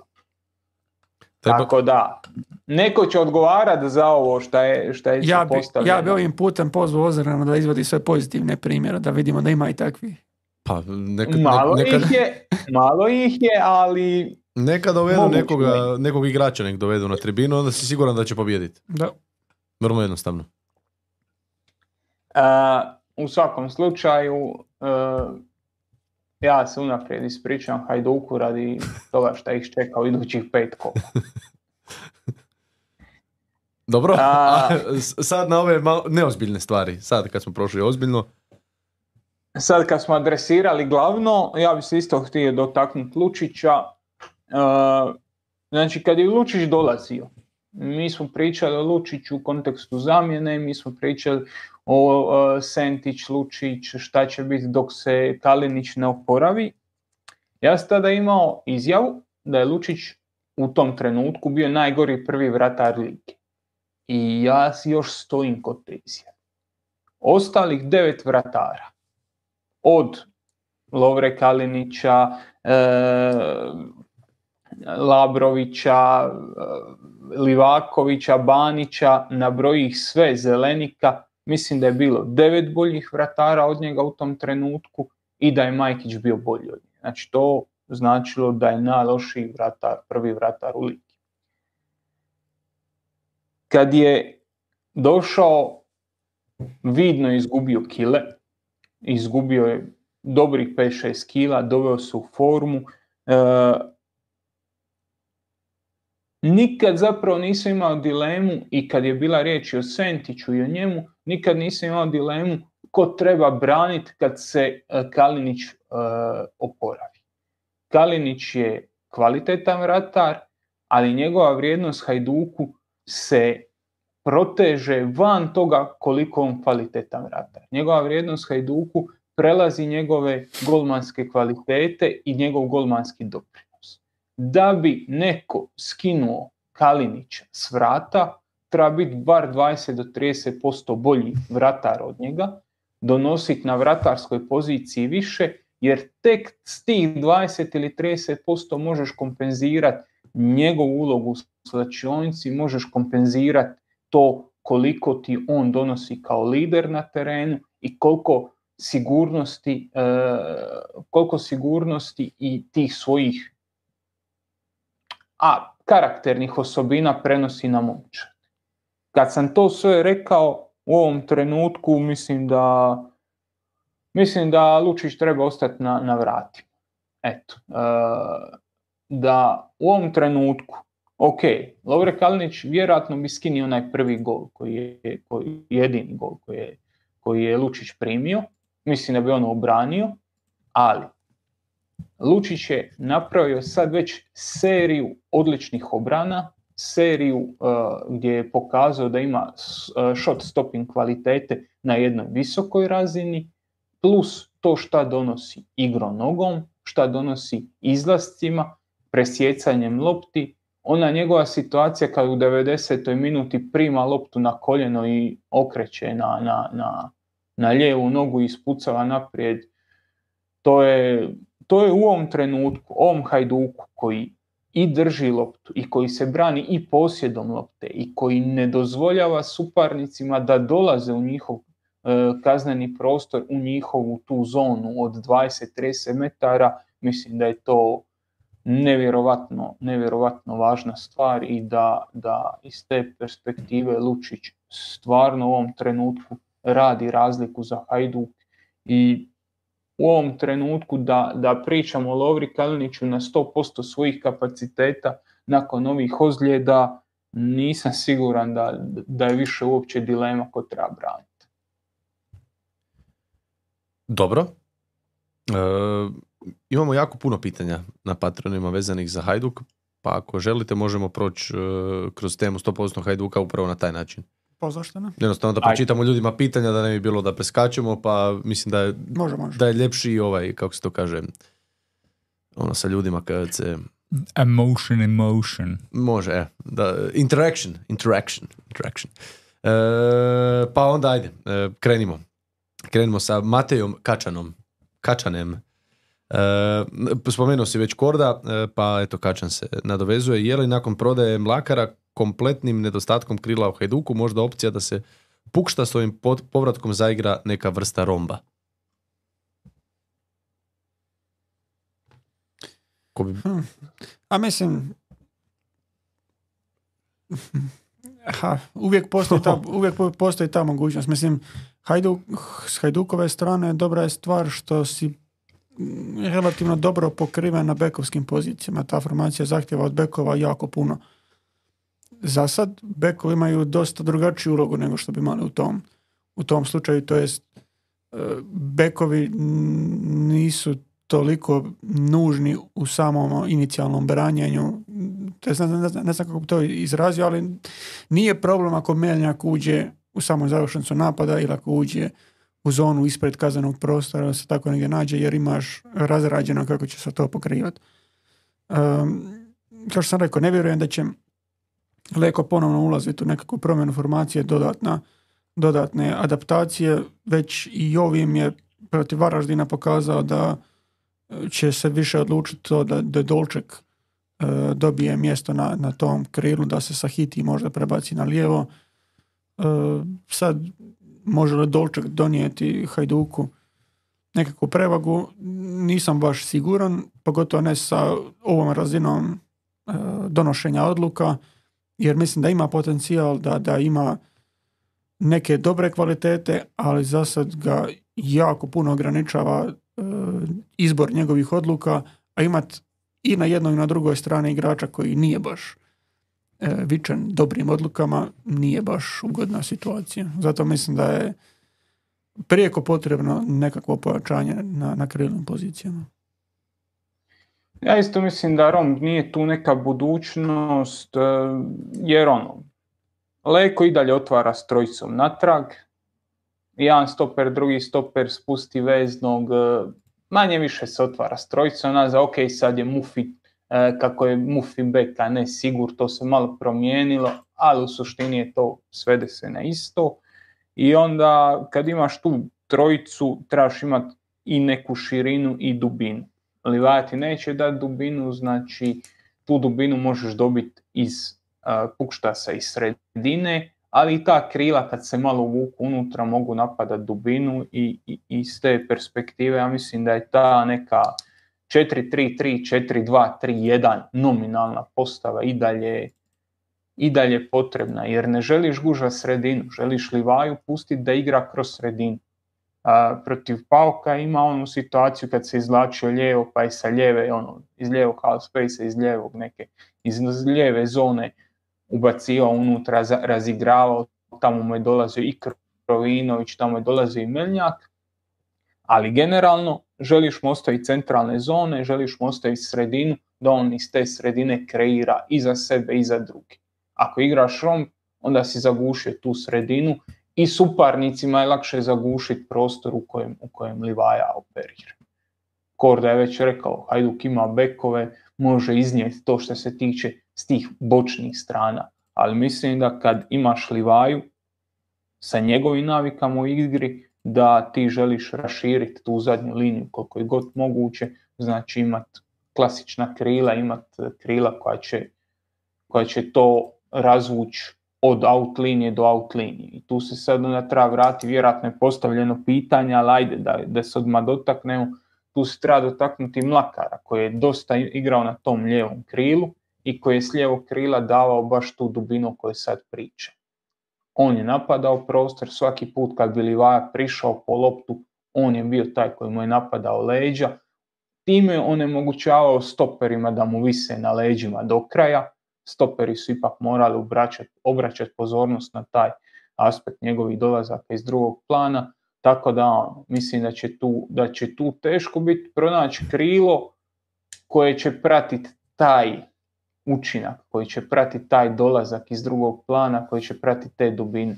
Većina krila koje možeš dovesti na tržištu koja su sad vrijedna Hajduka je daj mi loptu u nogoj pa ću ja driblat, ja ću stvoriti višak. A Mlakarova vrijednost je bila to što je igrao bez lopte i što je, što je otvarao prostor i za Livaju i za Meljnjaka. Ja ću samo kratko e, reći e, zašto Pa i ovo je bilo kratko, kaj hoćeš reći da je Mihovel dugo pričao. e, A, samo i zašto mijenjati nešto što funkcionira? 10 golova zabijenih, dva primljena, prvo mjesto, pet od pet. Mislim da nema potrebe apsolutno ništa dirati dokle god e, stvari funkcioniraju. Pa eto je taj Mlakarova neučinkovitost u pitanju golova asistencija ove sezone. Opet znači nije da, da taj dio gubiš. Ovo što je Miho rekao možda u tom kontekstu šta radi Mlakar na poziciji krila, ali nisi izgubio golove, nisi izgubio asistencije odlaskom Mlakara, po meni ne treba ništa dirati. Idemo dalje. Sniper 1616 Gaming. Komentar na odlazak Mante, Mate Antunovića u Moncu i Tonija Silića u šerif Tiraspolj. a, ovo za šerif me jako iznenadilo zapravo. Jer on, Da, pa Mladi Silić je bio, čak je bio drugi golman na nekim utakmicama ove sezone. Ako a se ne varam. Dok, dok se ne oporavi Kalinić, dok. Kalinić ne bude u punom tempu, on je drugi golman. Kalinić se približava tome naravno i logično da se malom traži nekakav izlaz. Ali šerif Tiraspolj, on je jako talentiran vratar i on se meni jako sviđa. Puno toga što on radi mi se više sviđa nego Borna, kod Borne Buljana recimo. Ali Hajduk je sad u poziciji da ima pokrivenu tu poziciju i prvog i drugog vratara u momčadi i da mladom vrataru treba naći negdje gdje će braniti. Silić je imao epizodu u Dugopolju, po meni ok, i nakon toga treba naći nešto drugo. Iz te perspektive nekako mi se čini da u šerifu neće dobiti punu minutažu, ali možda oni imaju neka druga saznanja. A što se tiče Mate Antunovića, meni je žao da on odlazi, meni je žao da, da... Meni je prvo žao da mladi igrači uopće idu u Italiju. Mladim igračima bi trebalo zabraniti Italiju kao opciju, ali neke stvari se mogu razumjeti. On odlazi u klub gdje će imati plaću nekakvu, gdje će osigurati taj neki dio egzistencije, jer nije on igrač od 32 godine koji iza sebe ima cijelu karijeru. On je jedan lom ligamenata udaljen od toga da radi na trafici negdje. Tako da, to, to, to, je, to je nešto što se uvijek mora razumjeti kod tih mladih igrača i kod njihove motivacije da odu tako vani, dosta mladi. Sada se vratimo na suštinu. Je li Hajduk pogriješio što ga je pustio? Ne znam. Meni je on dragi igrač, ja u njemu vidim dosta kvaliteta koje može prenijeti u seniorski nogomet, ali činjenica je da on ne može odraditi Mlakarovu ulogu, teško će odraditi to na krilu, teško će odraditi nešto sa strane, njegova vrijednost je isključivo kod devetke, a dok je Marko Livaja tu realno neće igrati. I onda je logično da traži izlaz negdje vani, da traži, da traži uh, opcije gdje može napraviti tu, taj sljedeći iskorak. Je li Italija to ili nije? Uh, znam da ga vodi, da ga vodi uh, agencija Mina Raiole, RIP, da ga vodi njegov, njegova agencija, tako da vjerojatno imaju neki plan za njega i vjerojatno imaju i neku, neke veze koje će mu otvoriti neke pute. Sad je na njemu da se izbori, da dokaže da to može. Opet ponavljam, ja mislim da ima, ima splet okolnosti koji mu ne ide na ruku Hajduku i da Hajduk u ovom trenutku ne može podrediti rezultat razvoju Mata Antunovića. Gotovo i čudno i ružno zvučalo. Ti imaš Pukštasa iz te generacije, ti imaš Sigura iz te generacije, ti razvijaš dva mlada igrača. Ne možeš i trećeg, četvrtog, pogotovo ako pričamo o olivajnoj poziciji. Eto. Mislim, rekao je i sam Antunović je rekao u intervju, mislim da za Slobodnu Dalmaciju, da jednostavno, pardon, Dalmaciju, e, da ne može igrati, pokret, Livaja je tu i ne može igrati i to je to. Da ide negdje gdje će igrati i otišu u Moncu. E, Korda, mm. evo malo i tebe da uključimo, može. Mm. E, Korda. Mm. Zaslužuje li da jako startati iduću u prvih 11 ili ga je bolje koristiti kao džokera s klupe? Gdje onda može doći do izražaja? A mislim, ja nikad ne volim to zaslužuje, ne zaslužujem. To trener zna. Ne to, nego, pa mislim imaš određeno, određeni plan igre, ako se on više uklapa u to što ti e, tražiš od, od igrača nego što se uklapa aj, sa hiti, njega ćemo uzeti kao tu poziciju. Ja nemam ništa protiv toga. Ono što e, što je moj nekakav mali problem s Dejakuom je brzina njegove obrade lopte. I on je imao sada, i kad je ušao, ok, ovo što je zabio, zabio iz prve, ali nebitno. U biti on, kad, kada je primao loptu na, na krilu, on imao brdo onih malih dodira da se, da se namjesti, da se pozicionira, da onda krene u dribbling tipa. Uh, jedna od kvaliteta koja uh, izdvaja Luku Stojkovića od brojnih igrača je to da kod njega često nije bilo potrebno onih dodatnih namještanja, tipa ako je primiš lijevom, on je primio savršeno lijevo, onda je može nastaviti voditi desnom ili, ta, ili ono, nemaš tih međukoraka. Kod jako u ovoj utakmici je bilo u velikom broju njegovih posjeda baš takvih situacija. Sad hoće on to izbaciti s vremenom, hoće li postati efikasniji, lako moguće. Ali čisto sam to mislio navesti kao jednu od tih stvari koja mi je malo zasmetala kod njega. A hoće li on biti u prvoj postavi, je li to nazovi zaslužio, to nisam fan tak, takvih riječi. Uh, Sulejmanijev pokušaj, evo jedno pitanje koje se nadovezuje u stvari na ono e, što smo pričali malo prije, uh, Hajdu koji malo prima i jedna od stvari koje su se promijenile ovo ljeto je dolazak novog stopera, standardnog novog stopera, stupa obrane E, pa kaže Sulemani pokušaj prvo pitanje, koga vidite kao trajno stopersko rješenje uz Šarliju? Ja ću dati svoj odgovor odmah, jer mislim da je jedan od najboljih stopera lige Josip Elez kad se, Josip Elez kad se vrati u formu. A vi sad, koliko hoćete? Pa ako se, ako se vrati u onu formu koja je bio, kako je izgledao prije, ja isto nemam problema s tim da Elez bude ta, šta je to, prva opcija za lijevog, lijevog stopera. Ja isto mislim da je Elez najbolji Hajdukov stoper uz Šarliju, ali pitanje je koliko će se Elez da. kvalitetno vratiti. Njegova ozljeda nije bezazlena, kuk kod profesionalnog nogometaša je izrazito osjetljiva stvar. Koliko će on biti uporan u toj svojoj rehabilitaciji, koliko će biti blizu maksimuma i kad se vrati, da se razumiju, nikad njega nije neka fizika krasila, on nikad nije bio ekstremno brz igrač, niti se oslanja na, eksplozivnost. možemo reći da je razmjerno čak i spor igrač. Vedran Za Čorluka, HNL Pašnjaka. Pa on, aj ti bude. U svakom slučaju, znači nije da će sad njega sakatiti ta ozljeda, ali od nje je oporavak jako zahtjevan i- i ti kad imaš recimo te prednje križne, ako se to dobro spoji, ako se dobro pokrpa, ti si za godinu dana natrag i, i tu nema, nema ovaj, nema nekakvih dužih posljedica ako je ta operacija kvalitetno napravljena. A kod kuka to nije baš tako jer ne, nemaš šta tu povezati kako imaš kod, kod. Da, isto. pita Endija Marija, da. Nekoć. E, igrao sam padel nekoliko puta sa Tomislavom Rukavinom koji je operirao oba kuka i onako Slaven Bilić je jedan još od primjera, Baš ali si- baš kad sam pričao sa čovjekom koji, koji je između ostalog radio i... Hm? Ne, ne, samo ti daj. koji je radio u, u, u tom timu koji, je, koji se bavio uh, Elezovim oporavkom, on je baš naveo primjer Endija Mare. Uh, čovjeka koji ima vrhunsku radnu etiku, koji je na raspolaganju imao sve Mm, da.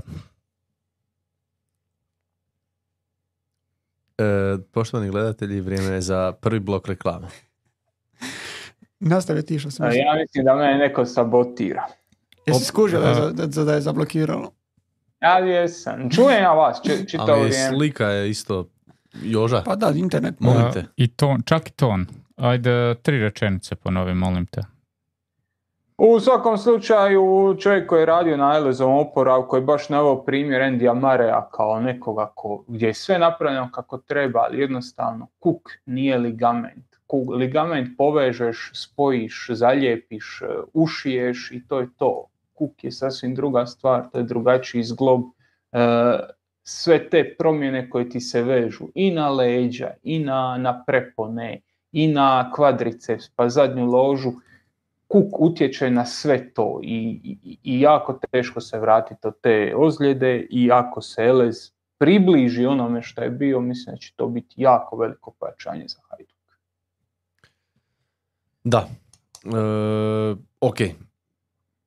Krećemo dalje s pitanjima, idemo sada malo šarati. E, ima još o Hajduka, ali ne konkretno toliko o ovoj sezoni i o 100% ovom učinku da bi se mogli nadovezati, pa idemo samo redom. E, Ivica Cvitković kaže, recimo da... Pet- E, ajmo ovako, prosti Andrija. Al, Nećeš. Nećeš sam oprosti, mislio... ali stvarno oprosti. Ma ne, naviku sam. E, prošli, e, prošli podcast smo imali obećanje da ako skupimo, kako je bilo, 600 lajkova na live da ćemo pokloniti jednu od e, majica koju ste vi, naši manekeni, nosili. Čak u nije studiju. bilo 600, to je za 400 bilo. Pa možda je 400, ali ajde sad da, da ne ulazim, ali taj video je prošao laganih 1000 lajkova. e, Da, obećanje za 600 je bilo da će Zizi pjevat e, na kraju. da, Zizi. E, Dobro, to ćeš Čak na je- čak kraju. je dobio Nije bilo, nije bilo toliko. Čak je dobio i obećanje od odgovornih u Zvijezde pjevaju da I dalje bi se moglo nešto srediti. Mislim da se zagubila negdje. E, uglavnom da se vratim na ono, Ajde. e, dan iza smo imali objav na našem Instagramu gdje smo e, Wow. jel, prihvatili to da prihvatili to da prodajem, da smo ostvarili navedene lajkove i koordina majica će biti poklonjena. 42 komentara su bila, tako da ćemo sutra objaviti sretnog dobitnika od tih 42 komentara. A ako danas Zizi će- pređemo... Zizi će ga odabrati jer to je Zizijeva ideja. Može. bila. Može, a Ali ja neću pjevati, nemojte... Nemojte inicirati više Ne, tu ne, to, raspravu. to čuvam za Za HRT. prave nastupe, tako je. Oprosti Josipe. Ali ako danas pređemo uh, 400 lajkova, onda će neko dobiti neku od tih majica koju ne, ne baš tu, ali tu poloverziju, ono je bilo neka vas. Polovnu. Da. Ne polovnu, daćemo, daćemo novu. Aj. Tako da lajkajte i pratite nas na društvenim mrežama. Izvoli Zizi, oprosti. Kol- koliko ima sad lajkova u ovom momentu? Koliko je malo Još, lajkova? Joža odlazi negdje, ne znam gdje. F- mor- Morao se ti javiti na telefon. uh, Maja, Maja ga zove. Nešto. Čekaj, vidimo tu. Ovo. Stani, stani, evo, otvorit ću ja, ajde vidit ću. A ma ni ja mobitel otvorit ću Ma, ja, evo. 220. Sad je kamera na meni ostala. Dvije- 220. Stani, promijenit ću ja. Ne znam kad će se još A vratiti. Aj- aj, 1100 Stavi onaj š- live ljudi gleda, tako E, da... Zizi, ti, ti, evo, Evo, tamo sam se. se mislio. Tamo sam mislio prebaciti kadar. A, Evo, ostalo, ti Zizi čita dalje pitanje. Ma da. Uglavnom, lajkajte, dobit ćete majicu, ako sam dobro shvatio. E, Ivica Cvitković, recimo da Petković ima 21 godinu, što mislite koliko bi vrijedio i u kojoj momčadi engleske lige bi ga vidjeli? Ček, ček, ček, ponovi, nisam skušao. Znači da Petković ima Petković. 21 godinu. Što mislite koliko bi vrijedio i u kojoj momčadi engleske lige bi ga vidjeli? Ja ga ne bi vidio nikad u engleskoj ligi. Ne znam koliko bi vrijedio, ali nikad ga ne bi vidio. U Ne vidim iz ga baš. Za 19 milijuna. To već može. 19. Ha šta, eto Ne, ne, neke ne, ne, 22. samo, samo gledam jesam dobro čuo. Korda, hajde daj neku brojku. ono. Pa ne, ja sam isto to tako nekak 20 milijuna da bi, da bi bilo.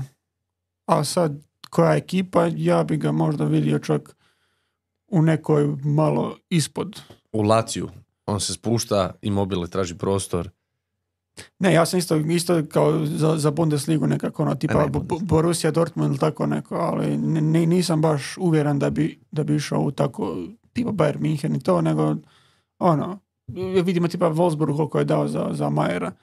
Ne bi me šokiralo tako, da, tako neka ekipa da za, za Petkovića 20 milijuna. Mislim, govorimo o to 20, 21 godina, tako, da tako. igra ovako i bla bla bla.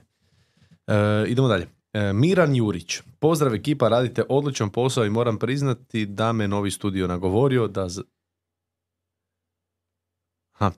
Pozdrav ekipa, radite odličan posao i moram priznati da me novi studio nagovorio da počnem uplaćivati Patreon. Hvala ti, Mirane. Eto, Cijenimo. Cijenimo. E, priključi se nagradnoj igri, lajka i share i subscribe. E, pitanje je vezano za Slaven Belupo. Jer ste vi, ali i ostali prije početka sezone, a i moj je dojam bio takav, da je Moniz promašaj i da uz budžet koji ima nema baš šanse za opstanak u ligi, ali barem prema bodovima to ne izgleda tako. Znam da je uzorak mali, ali ipak. Da li, da li ja nešto ne vidim ili je određeni faktor sreće, u zagradi Mioć u igri, ili možda stvarno Moniz može nešto napraviti ne top 4, ali neko sigurnije 600 do 8. mjesta, 40 plus bodova. I forsiranje mlađih igrača ispasti kao dugoročnije rješenje. Dobro, ne bi bio toliko optimističan sa šestim mjestom, ali spomenuli smo bili, ne znam, ali to je bilo prošli put, pretprošli put, da nas je ipak malo iznenadio Slaven u, ovim utakmicama koje su slijedile poslije tih uvodnih jedne, dvije, koliko je već bilo. E, da duše, ono što se priča je da Moniz nije toliko siguran na klupi Slaven Belupa, tako da ne znam baš koliko dugoročno, e, ako je to istina, koliko on dugoročno e, rješenje za Slaven Belupo, no moramo priznati da smo iz one uvodne utakmice, a iz kadra koji je Slaven imao, očekivali znatno manje. No isto tako, ako ode crnat što se ozbiljno nagađa, oni će ostati samo na Arberu Hođi kao nekom ozbiljnom, ozbiljnoj opasnosti u, u napadu. Nisam siguran koliko Slaven u tom u, u takvoj razvojnoj situacija može zaprijetiti za, eto rekao je šesto mjesto. Mi- Nije ovako, ne mislim da, da će biti oko šestog mjesta, ali u tom slučaju to je onda osmo, deveto mjesto, ovisi o Istri. Ako ja mogu dodat, jer sam Ajde. ja bio, ajmo reći, jedan od, od razloga da smo taj slaven toliko na početku sezone stavili nisko, jer smo bili zajedno na rogli gore i gledao sam ih i na pripremama, igrali smo međusobno na pripremama i ta ekipa je, uh, trener Muniz imao ideju da igra suludi pressing po cijelom terenu, svuda ta ekipa nije dobro izgledala u tom trenutku, nije dobro izgledala u Osijeku i da su nastavili tako, e, mislim da Moniz više ne bi bio trener. Ono što, pošto smo mi sad igrali s njima, sam e, gledao sve te utakmice, oni su ipak, e, on je tu svoju ideju ipak e, malo adaptirao. E, puno više se brane u nekom organiziranom bloku koji zahtjeva puno manje potrošnje nego pressing cijelu utakmicu. I ovo što je Josip rekao, odnosno Korda,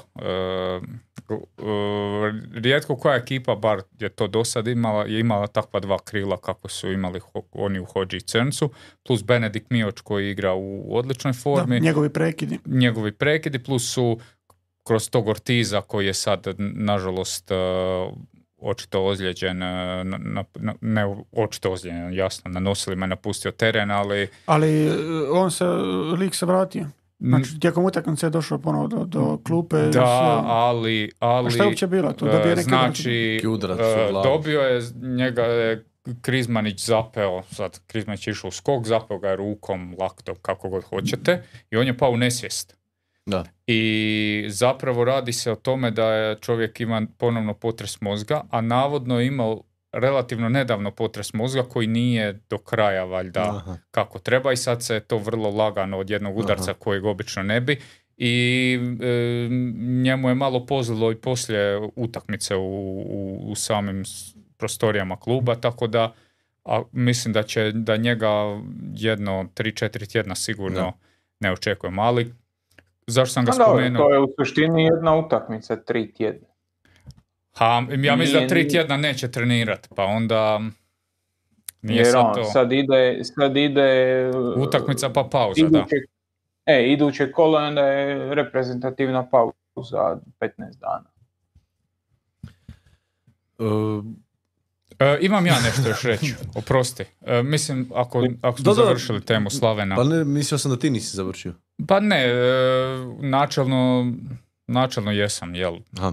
Tako da, ono, to po čemu smo ih procijenili je ipak adaptirano i vidjet ćemo sad bez crnca, ali takva dva krila, ne znam jesam to rekao, Da. e, rijetko ko ima iz ovih top Je. ekipa. E, Dodo bi, e, zašto me Maja zvala, zato jer je pripremila grafiku za Večer. ovu našu, e, da, i to. Vidiš ti šta je, šta je tim, timski rad. i grafiku iz ovog, e, za ovaj naš giveaway od e, prošlog tjedna, tako da ona je odabrala četiri komentara koja će nam sad e, pročitati naš e, Andrija. Andrija, izvoli. Znači ništa od toga. A do, Andrija će odlučiti da ova Ne, četiri- onda stavit ćemo na, na chat ćemo staviti e, Znači Andrija nema nikakvog da glasaju. Andrija će smisliti za ovaj, ovo, ovo tjedni. U. U. Može. U. Na gradnjaču mora Tako smisliti. je. Dobro. Izvoli. E, Luka CV. Jože me nije preporučio Valdasu da dođem u Goricu i zato nisam uspio u nogometu. Baš si, ti si baš monstrum od čovjeka. Fuj. Baš. E, s- Stayed. Jedan. Zvao sam nogomet nogač i umjesto na pivu išao na pivicu i zato nisam uspio u nogometu. Dobar kandidat. Ne, Kakav ti nikako. Ne, ovo baš, ovo baš ne ide. Ovo je ono... Kao prvo nije nogać, nego je nogač. Ovaj, piva i pivica je ista stvar, ali dobro. Mm, Očekivao sam malo bolje. E, Jakov Lovrinčević, igrao sam rukomet, a jadan. Pa zato nisam uspio u nogometu, ali sam zato propao i u rukometu. dobro, ovo. Znači nisi uspio u košarci, pa si se prebacio na rukomet, ja skužio da je to ono, jedna dobra rekreacija. E, Meratz, ako dobro vidimo tu, jer meni je daleko ovaj kompjuter, ovaj ekran, slušao sam Mihine taktičke komentare i zato nisam uspio u nogometu. E! Imamo favorit. Da, hejteri, stop. Imamo Hejteri, stop. favorita. E, dobro, za sada toliko, ali moram proći, to jest moramo, ja ne odlučujem ili odlučujem Na kraju glasaju, Joža je rekao da glasaju. Stavit ćemo na chat da glasaju. u naši Aha, sad čet četnici. četnici. Ovdje. E. Bili smo u prošlom videu, su nas optužili za, za ustašluk, jer spominjemo riječ četnik, a ljudi ne svaćaju da su to od milja Ali ovo lju- nisu- naši ljudi na Oni četu. su četnici, ovo su chatnici. Hatnici. Chatnici. Da, ne piše se isto kako se Da, čita i da. time je odmah E, Četnici. I Ovo time se odmah četnici. ide protiv uh, Vuka Karadžića i eto, problem. E, ajmo dalje. E, Sniper 1616 Gaming, e, e, pitanje ovako univerzalno, unisex. Treba li se za očito simuliranje koje uzrokuje iznudu penala u zagradi Bulat i za ostavljanje očigledne 1 na 1 šanse u zagradi Ristovski se bacio kod da ga je tank pomeo, biti kažnjene crvenim kartonima i tako bi se riješio problem. Vrlo, Ekstremno. da da, ono u gulag ga poslat pa Đorom u glavu. Ne, jer, jer bi se još manje onda sudili faulovi još više bi se... Da. Dobro. Da, e, malo, malo, malo ekstreman primjer. ajde. Ja ne mogu razumjet e, ljude koji se bace poput buleta. Evo, majke. Čovječ, imaš var. Šta se bacaš? Da. Šta si mislio da će biti? ja bi možda uveo... Ajde, ja bi možda Ristovski je, uveo- napra- Ra- Ristovski je dobio što je ti htio, on je izvuka ono, to je recimo si- e, karton koji je dobio Sigur u prvom, u drugom poluvremenu. Čovjek dobije karton, da je pao napad, sudac bi sudio faul u napadu. Samo da je pao zajedno s napadačem. I onda u sljedećem ili par napada kasnije radi prekršaj s leđa gdje mu je mogao dati žuti karton, a u ovom prvom sigurno ne bi dobio žuti karton. Šta želim reći e, za to iskustvo?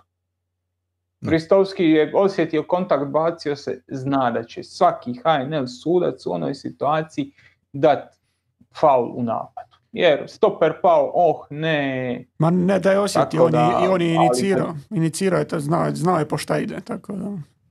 A znao je po šta ide, točno je znao šta će dobiti i ono, osjetio je, ono, išao je po kontakti i pao je. Iskustvo. Kažem da je Sigur pao kod onog, dobio bi faul u napadu, ovako je dobio žuti kartu. Hrvatski suci, jel te? Ali bacanje u, u var situaciju, u situaciji gdje će ti var pogledat to što si ti napravio, to, to mi je stvarno nerazumljivo, ali, bože moj, teško se riješiti navik, relikta prošlosti. Ja bi uveo da VAR može e, pozvat suca kad je simuliranje ili da mu se naknadno nakon utakmice može dati žuti. Pa ti, braco, pa da vidimo. Nema u Hrvatskoj Ja to- naknadno. To bi.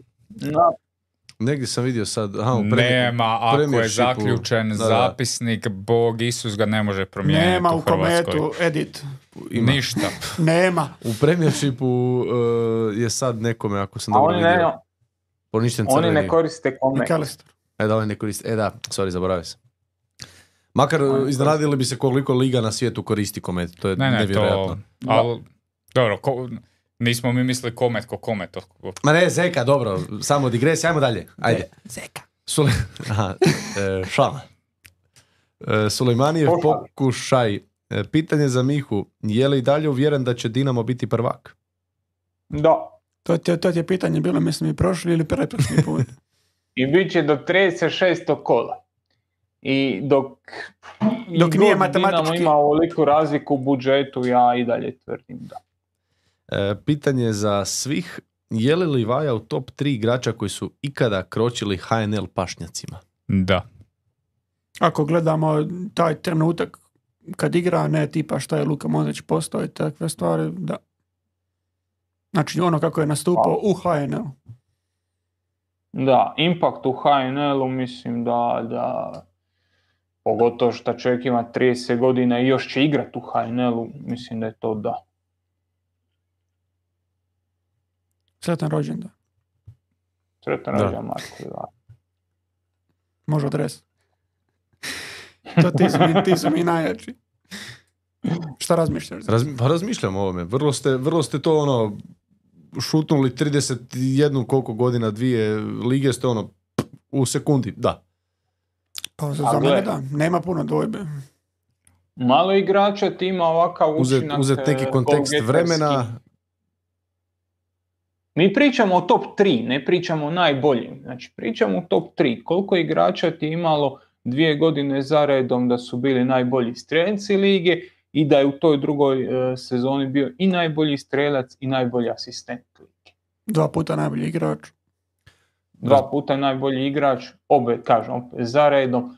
On u polusezonu kad je tek došao, isto dominantna predstava. Mi pričamo o top 3, ne pričamo o, ako bi se dvoumili o najboljem ikad, ok, da. Ali njegov impakt na HNL je vrlo mjerljiv. dobro. E, nastavljamo dalje. E, ja ću si doma Po zbroj. malo pogledati, da, ne, ono, ljudi 30 i nešto godina, malo ipak, Ne, mo- mogli bi napraviti uh, rang malo ipak ono, postojali su tu i i, i, i 90. i reprezentacije tako i to. e, prosinečki i nekakvi i A nije toliko puno igru. Ma i- Mog vraga nije. je, 98. Dani da. Olmo. Pošteno. Misla Pošteno. Voršić. Olmo je, dobro, mislim, za Oršića mi je jasno da je Livaja. Ne, ne, ja, ja mislim da je tu. Tu je sigurno tu.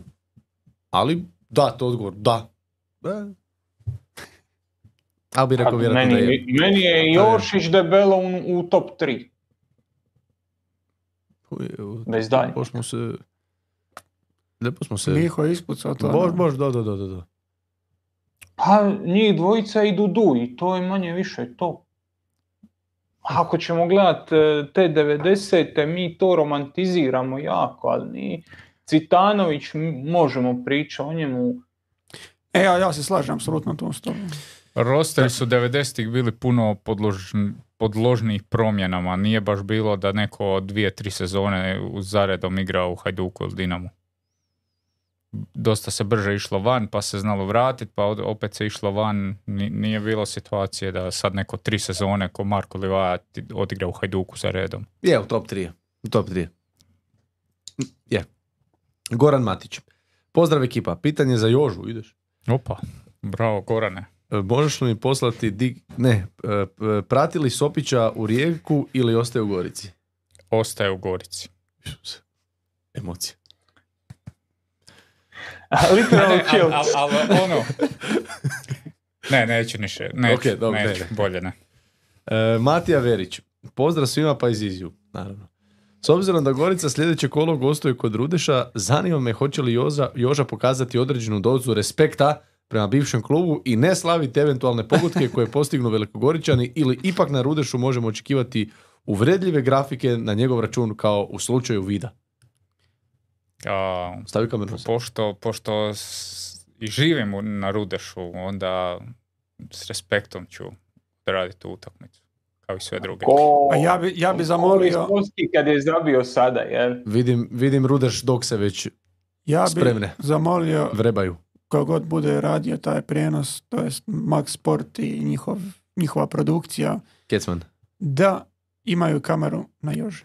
Da, Da ispratimo Je- to. jed- jedva čekaju od ovih, od ovih se. pet koje imaju da jedno... Potrudit ću se. Potrudit ću se. Pet? Sad, sad se ide navodno na devet. Jo, inače, kad smo od ka- Sedam, o kamerama, sorry. iz Da se kojeg, ide na devet. Iz kojeg mrtvog kuta se odredi ona, ono zaleđe Hajdukovog A, ono, ono kamera za Hajdukov zaleđe je bila, e, Za ma- mislim, to je nepoznat podatak, ali to je e, kamera na radaru u, ulaz, u ulazu u, u Koprivnicu.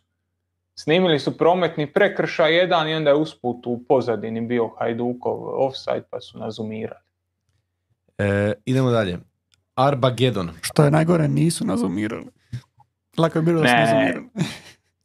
Ja Iz, iz, kak se zove, iz Koprivnice, znaš, Ja, da- sam, daleko. neda- ja sam nedavno govorio Ne, šalu o- na stranu, o šalu na stranu.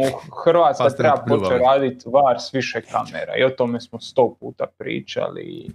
Ja sam nedavno govorio o tome, popljuvali ste me i ja Ko više je, o tome ko je, neću ko je? Nismo te varu popljuvali. i kako se radi, Evo, šta se radi. sve. nema je jedna situacija o VAR. Pa nema to- jedna situacija o Pa VAR. mi smo, te, mi smo var popljuvali, ne tebe. I Da, mene. pa mene. Složili smo se s tobom mene. da treba uh, javnosti... Tako je educirati ljude. Tako, je. složili smo se. Ali E. i A, dalje treba educirati situaciju iz utakmice lokomotive kad e, čovjek dobiva crveni karton 30 Mhm. Mhm. Evo, dok je Miho pukao pomoć mu, znači u situacije gdje je 30 cm duje strukan udaljen od situacije, on njega izvara zove da mu kaže da to možda ipak nije za crveni karton. I Duje to pogleda i Duje kaže je, to je za crveni karton. Dobro. Šta je tu sporno? A Duje to gleda, evo, čemu taj VAR. i, o, koliko smo ja i ti udaljeni, Pa toliko... dobro, ali ok, var je, var je tu da, var sudi su Da tu šta? da, da donesu Da svoj neki... ispravi jasne i očigledne pogreške, zato je VAR tu. Ne, ne, može imati, var suci mogu imati tu svo- definicija VAR-a, oprosti. VAR suci mogu imati svoju neku totalno drugačiju verziju toga što su vidjeli, jer gledaju snimku iz drugog kuta, usporenu, e, vraćenu i meni je ok da ga se pozove, da, da pogleda opet, jer možda taj sudac misli da je možda drugačije, meni, ja nemam ništa protiv toga. Na kraju, po meni je odluka donešena ispravno. Eto, A po svima je donešena isprava, Pa, nije, osim po VAR sucu. nije. Da. Pisalo se Znači, danas. ne- var sudac ako je Duju zvao, njemu to nije. Da. Fre- Njemu to Frende, nije neko je to gledao par snimki, njemu to nije. Toliko mu nije da zoveš suca da to poništi. I taj će opet nekom ići suditi. Vedran Jugović je nakon utakmice rekao da za to njega nije crveni, ali Aha, ok, ok. pošto, A, pošto znači čovjek na kojem je napravljen faul. Ali pošto, je- pošto mu je noga bila, kaže, ja, ja da nisam skočio, kaže čisti crveni. Ali ja sam skočio, kaže, onako, A šta, mislim, treba mu je nogu slome da, da bude crveni. čemu ne, ne, ja, ja se slažem Pa da je čisti crveni. Ja, nije- Ne, ne, Ja ovo, sam ovo, mu je, rekao- ovo je ja sam mu rekao, je Jugović tako rekao. je, ja sam mu rekao, ja sam mu rekao, onda poslije bio, kaže, stari ti da si ostavio nogu dolje, tebi bi noga pukla ko Eduardu. On nema taj dojam u tom trenutku uopće da, da, da je to toliko Plus težak zabio je gol u bio. 92. primio u 95. E, adrenalin je... Da, ono, Da. Krv radi, čuka radi. Da. Ali, točna ispravna odluka. Kraj priče, ajmo dalje. Da. Ajde, šta smo se, bože dragi. Pozdrav svima. Arma, Arbageddon. Jedno pitanje malo van teme. Što je važnije klubovima petice? Prvenstvo ili Liga prvaka i zašto prvenstvo? Eto, čovjek si odgovori. Pa nije svima. Pa ja bih rekao, Ovisi kako kom. da, mislim, ovisi u čemu, šta ti bolje ide. Mislim da je to, da. Jer, e, mislim da Englezima bi bila bitnija Liga prvaka da im je bolje išlo. Jer ono, isto tako je bitniji nam je FA Cup nego Liga prvaka. Mislim, možeš ti sebi govoriti što hoćeš, ali Liga prvaka je Liga prvaka. Mislim da tu jedino engleski klubovi dolaze u nekakvo pitanje, da niko drugi svi imaju jasno definirano da je Liga prvaka najbitnije natjecanje. A to što su Englezi glumili da je premijership važniji, mislim da je to rečeno u to riječi, riječi glume. Dobro, e, nastavljamo dalje. Croatian Tennis se pitao pitanje vezano za Veigu i Džuahru. To smo prošli. Osim Pa možeš prečitati pitanje čisto. Ok, pozdrav ekipa. Pitanje kako gledate na Sopićeve izmjene, vađenje Vejge nakon 25. minute, pa kasnije uvođenje Džuahre, pa vađenje nakon 22 minute. Koliko je to dugoročno dobro za atmosferu u ekipi i tako dalje.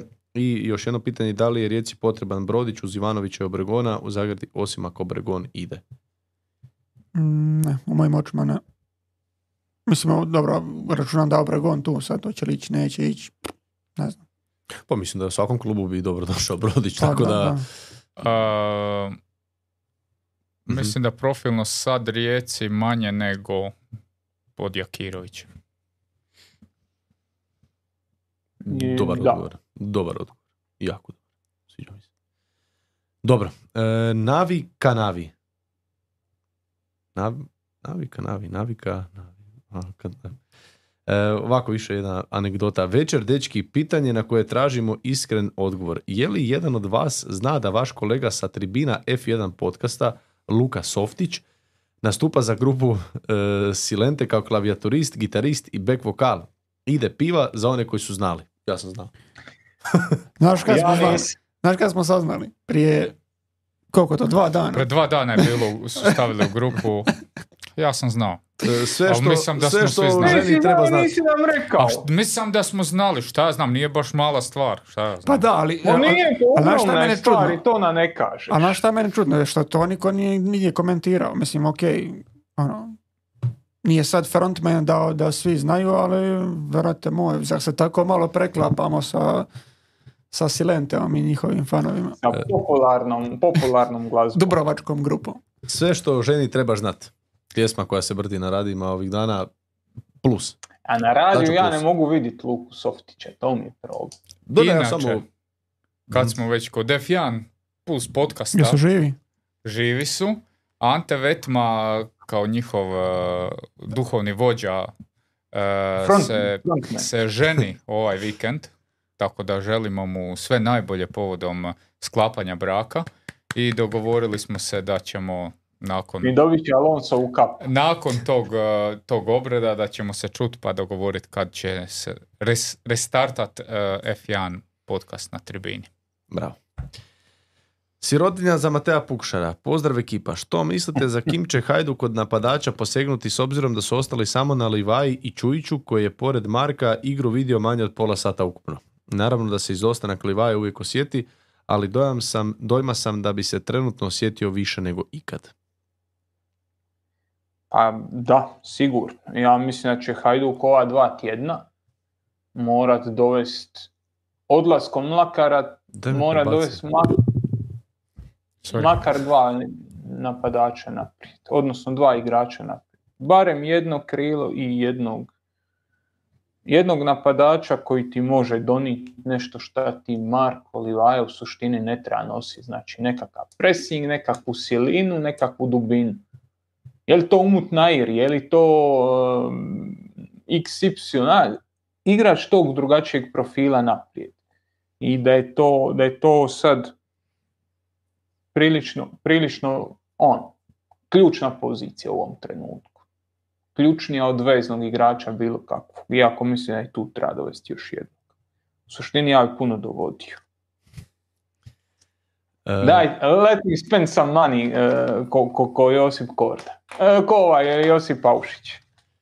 Samo jednu želju imam. Hajdučki pozdrav. Petkov ostanak je veliki dobitak za Dinamo u pokušaju obrane titula. A, on za, zagradi neuspjelom pokušaju.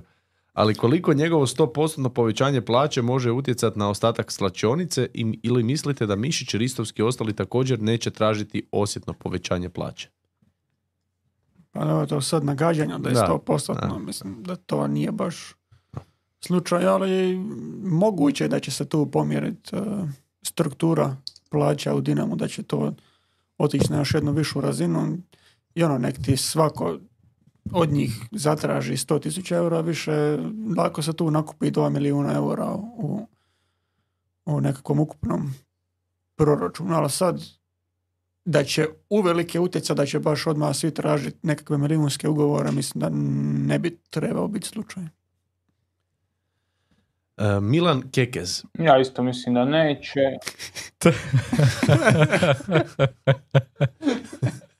ovo je bio dobar, ovo je bio dobar delay. Ajde reci. Prekinite me sabotirati. Ne, ne, nema ništa reći. Rekao je Korda sve što ima reći. Da. Ja stvarno sa Josipom. Dobro. E, Milan Kekez, e, pozdrav ekipi i Anu Mlakaru di god bio. Koliko je realno Hajduku očekivati borbu za naslov prvaka sa krilima Dolček Sakiti u ovoj formi? I koja je trenutno alternativa za mjesto napadača u slučaju eventualne ili vajne ozljede ili akumuliranih žutih kartona? To smo odgovorili ako se slažete. Evo Mihovila ako imaš nešto dodati. Pa treba kupiti dva igrača, jednog za lijevo krilo i jednog za rezervnog napadača. Kogo to bio, ponavljam. Uglavnom, nakon prvi devetog mislim da će se moći dosta igrača dovesti na posudbu iz klubova i Liga petice i slično. Pa onda možda se tu otvori neka opcija. Kao što je bila opcija i Umuta koji je bio na posudbi i d- Fosatija koji je bio na posudbi i Avazijema koji je bio na posudbi, svi oni su dovođeni s tom nekakvom privremenom notom. Tako da on, vrlo lako moguće da će se tako tražiti taj napadač. I e, zadnje pitanje, Luka 33, to jest pitanja. Prvo, koji ofenzivni igrači bi mogli biti zanimljivi za Varaždin odlaskom Brodića? Slaven, odlazak Crnca, Gorica, po mom mišljenju su jako slabi u napadu. Ha, sad ću ja u stilu Željka Sopića. prate, prate Mesija, Ronalda, igraju tamo negdje po divljim ligama. Inače, tražio sam bio da gledam e, New York Red Bulls protiv Majamija, ali nije bilo na areni. Arena je nositelj prava, nije bilo. Ali vjerojatno ne bi gledao To me se još ne tiče. kada, kada sam skužio da je Messi na klubu, tako da. Da. E, a mislim, pojačanja za takve ekipe ne, ne, ne znam. Jer ono, za, za takve ekipe treba stvarno jako puno kopat da, da bi ti neko, neko iskočio. Naj, najlogičnije ti je sada onoga ko ti je, ne znam, možda zapeo u drugoj ligi pa bi mogao napraviti nekakav iskorak e, ili iz ekipe koja je slabije rangirana, tipa to ko što se za Brodića govori, Brodić ako ode ovaj, ne znam, ako Mjerez ode u, u Dinamo, ovi će uzeti uh, Mjereza, ovi Brodića, onda će Varaždin uzeti nekoga iz još nižeg, Vujnović. Znači Gorica je niža. Pa Ljestvica. Ljestvica sve govori. E, da, tako da ne, ne znam, ne znam koja bi imena tu spominjao, ali da, slažem se s tim da Gorica ima prostora za napredak što se tiče svojih napadačkih opcija. Ali evo, kad Endokit zabija, mislim da je sve u redu. E, da. E, drugo pitanje, mislite li da javno neobjavljivanje odšteta između klubova HNL-a baca sumnju u regularnost natjecanja? Zagradi, Stojković i Kačavenda u Dinamo. Transfer između Rijeke i Dinama, Goričino olako prepuštanje trenera Rijeci. A mislim, a šta će? Ne, ovdje je pitanje e, to da se javno ne objavljuju odštete. Nije sad, nije sad bitno šta točno... Da. Evo, da mogu ja prvi za ovo zadnje. Ajde. Znači, e, to smo pričali prošli, prošli tjedan, iako nije bilo za Sopić, ali ista, ista tema. Znači, Jakirović. Postoji klauzula u ugovor za jednostrani raskid koju u biti sam trener aktivira. I to je to. Jednostavno. Kad predsjednici klubova budu svjesni da idu na duže takve klauzule, Da. Pa će im biti teže otpustiti trenera, ali im se neće dogoditi da trener relativno lagano ode. Gorica je u svom priopćenju, koje nisam ja pisao, hvala Bogu, samo ću navest, napisala, nismo imali opcija, jedna rečenica nismo imali opcija da zadržimo trenera Sopića. Tako da, e, i to se pisalo dosta po medijima sad, kao zbog ovog, da, da je prvenstvo neregularno. Je li onda neregularno da su Sopić i Jakirović dobili otkaz i da nisu nikam otišli? Pa mislim, onda je svako prvenstvo ikad igdje odigrano neregularno, jer imaš bezbroj primjera gdje tako uzimaju. Dobro, u Italiji je kao pravilo da se U Italiji i Da možeš jedan, Španjolskoj, ja mislim ali- da možeš samo u jednom klubu raditi u jednoj sezoni. Znači da ne možeš, ne možeš eh, Celti Vigo biti, pa te Barcelona zove, e, pa meni je Barca malo bolja, ipak pa ću otići u Barcelonu, to ne možeš. Ali da, ovo što je Joža rekao, mislim, te, te klauzule su ono, postoji ona druga strana medalje, istoga onoga što smo pričali prošli tjedan oko Jakirovića, s obzirom da je bilo vrlo svježe, pa smo manje stvari znali, ali onda malo po malo je počelo izlaziti i ta druga strana medalje, Da. upravo, upravo toga da A znaš šta je meni Jednostavno- najjače? Mislim, ok, u toj situaciji svak će vjerovati tome, onome kome želi vjerovati. Da. Ali činjenica da je Mišković otišao na jug, eh, ono, daj molim te, me- meni je to puno veći signal da je tu nešto mutno s njegove strane nego što on misli da to pokazuje da je on pokazao sam ja sad njima. Molim te. Ne. Dobro. E, kažem, pos- ovo što je Joža isto rekao. Postoje klauzule i ti ju možeš aktivirati. Mi smo mogli dovesti Jakirovića i Sopića na tribinu. Da smo imali toliko novaca koliko je trebalo dati, mi smo mogli doći u Rijeku, u Goricu, gospodo, Kad ćemo mi, osnovati mi imamo novce i Jakirović je mogu reći, "Ej, odlično top, ja hoću da ići raditi s dečkima i mogu je tu sjediti sad s nama ili Sopić. Jer eto, jer možeš doći i ponuditi te novce i onda je on tvoj. Kad ćemo mi klub osnovati? Ja imam ponudu jednog petoligaša. Šta, da ideš igrati? Da, ali ne smijem reći e, o kojem je klubu riječ i e, ne smijem reći nikakve uvjete, ništa koje su mi ponuđeni jer e, ne mogu o tome još govoriti. A, Bićete na je. vrijeme obavješteni, ali da, e, s obzirom na obveze koje imam, koje ću imati, nisam siguran mogu li si dozvoliti to, ali volio bih da je to istina i da ovaj jednog dana prolazimo i kroz taktičke analize nogometnog kluba, čije ime ne smijem reći. Velika tajna. Sve u svoje vrijeme. Reci mi Hovele. Ma nemam pojma, nešto mi ne radi internet. Ajde, zadnje pitanje, ajde ide. E, koliko je Hajduku otežano raditi kada vidimo da im skoro ni jedan klub iz HNL-a ne želi prodavati igrače? Lijep pozdrav. To nije istina. Svi će svakome prodati igrača plati ako doneseš, ako doneseš e, Kesu. ponudu. Da. Mm, Na primjer, X doubt. ma, ma nemoj me reći. X Evo, doubt. Hajduk nek donese ponudu za Juricu Pršira i Jurica Šta Pršir je ti u sebi uzeo par? Pa ne bi sebi. Ja ti kažem šta bi. bi bilo. Nek donese za Hođu, papir, A Žapera. evo njega Nek donese za predsjedniče, Crnca, nek donese za Žapera, neka donese Za koga god hoćeš. Da, ja sam isto... Igrač ide. Pa mislim da. Vjeruj mi. Stvari, stvari ako, ako klub može zaraditi, tipa evo sada konkretno Žaper, ako klub može zaraditi, karikiram, 5 milijuna eura sa nekakvim transferom negdje van, ako to klubu odgovara, ako odgovara igraču, zašto bi klub onda prodao za, ne znam, Dva, hajdu. dva, ako može zaraditi tri više. Mislim, re- rekao bi da je možda lokomotiva mala, mala iznimka u toj cijeloj priči, ali sve ostalo, mislim da ono, plati, do, pla- plati pa se ruga. Pa mislim, pa bilo jedno vrijeme se pisalo da je Stojković ide u Hajduk. A dobro, to, to su bile nebitno. Da, ne, ok, ja, ja isto ovo šta Joža kaže, slažem se s tim. Jer pogotovo sad kad su cijene otišle već negdje, malo visoko, sad svaki klub više niko neće prodati igrača koji je Pa da, pokazao, dokazano u da, da kvalitetu. li bi Hajduk dao milion i pol za Crnca?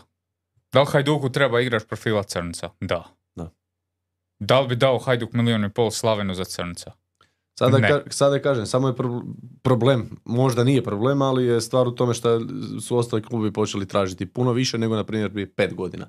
Kad si mogao dovesti e, klasu nekakvu za puno manje para. Za koliko je Atijenven otišao u Dinamo? 2,8. U to vrijeme najbolji strelac lige. Da, ali jedino Dinamo ima tu moć da, da plati igrača iz Hajnela, mislim, šta, šta ćeš ti, mislim, koliko je Hajduk je Krovinovića milijun i pol, tako platio? Dati milijun i pol isto za Crnca, pa nije baš ista kategorija. U kojem smislu? Pa ne možeš, mislim, Krovinović je Aha, provjeren da, igrač da, koji da, je da, da, ta i da. ta razina, bla, bla, Da. bla. Milijun i pol dati za Crnca kojeg ti trebaš brutalno još razvijeti. Pa nije baš isto. Druga priča bi bila, na šta se možda cilja ovim pitanjem, je šta bi se dogodilo kad bi Hajduk i Dinamo htjeli istog igrača i imali slične ponude. Ali mi još takvu situaciju nismo nikad imali, tako da ne možemo ju ocjenjivati. Da, a mislim dogodilo bi ti se slično kao Chelsea i Liverpool. Ako će Chelsea dati ugovor do 2030, Da. d- ono, 2030 i za, ne znam, malo, malo skuplji, zašto bi igrač pristao na, ok, možda ima sad u planu nekakvo razvijanje, ali novac je novac, tako da uvijek će ti dati ne, nešto više. Mihovila je završna riječ. Mm, pa vidi, Znaš koja je završna riječ? postoji, Ekipa tjedna. postoji Ne na ovu temu. Postoji drugačijih primjera. I klubova koji, što smo rekli, nisu baš raspoloženi za suradnju. I recimo, evo, Kačavenda je imao ponudu od koliko milijuna eura iz, Navodno iz šest. koliko? Italije. Hm? Navodno šest, mislim. Ali dobro, rekao sam, Pa, lokomotiva je malo posebna. nije prihvatio. Nije priča bila e, igrač je odbio, nego ni klub nije prihvatio. E, ugovori, e, razgovori službeno nikad nisu započeti. Klub nikad nije prihvatio tu e, ponudu. Tako da on, nije, ni- nisu stvari baš toliko crno-bijele. Pa, I meni je, meni je logično da, da igrač, da odnosno da klub ne želi prodati izravnom konkurentu. No ja nemam ništa protiv toga da recimo Osijek smatra da je Hajduk veći konkurent i da neće prodati igraču u Hajduk, ne, neovisno o novcima. I meni je logično da ako ti neko ponudi milijun eura iz HNL-a i neko ti ponudi 800 tisuća eura izvani, recimo Klein Heschler, da ti prodaš van nećeš pojačavati vlastitu konkurenciju, to je ono, razumna, razumna poslovna odluka, je li tako? Da. E, ajmo. Ajmo wrap e, it up. E, ostala nam još jedna stvar za kraj, a to je naravno tribinina momčad tjedna. E, šesto kolo je kompletirano, tako da je to ovo u stvari i momčad kola svoje vrstna. Di si kralju, kažu svi igrači vrataru Rudeša. E, posljednja četvorka, Melnjak ili što bi mnogi rekli Meljnjak, Šarlija, ne glasnogovornik Belupa, njegov, njegov brat, Stefan Ristovski i Šime Gržan. E, By the way, zaboravio sam spomenuti, Šime Gržan ove sezone u svim utakmicama osam odigranih ima pet asistencija.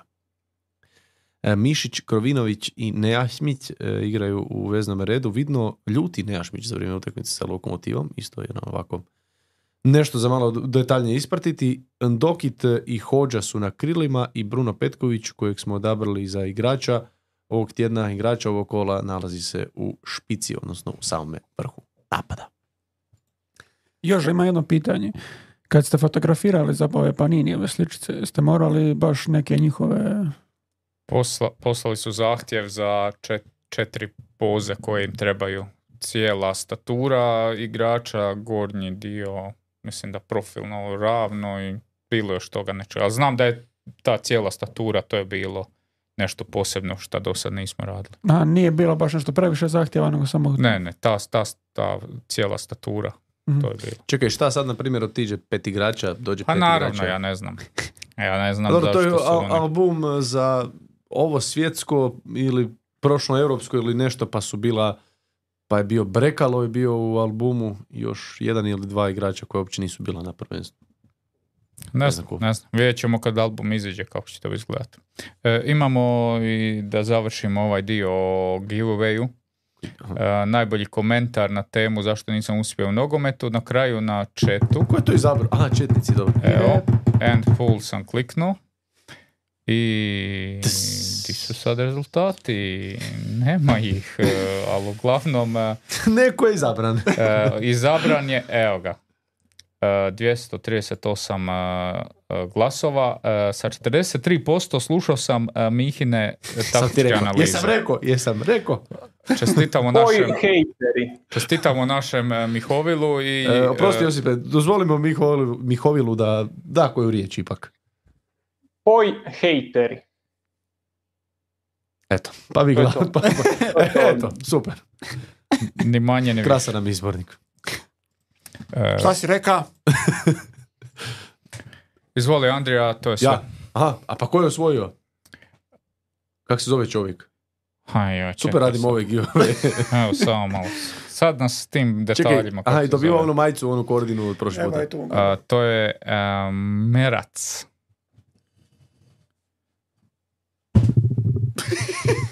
Aj, da, ja ću ti ju dodat. aj.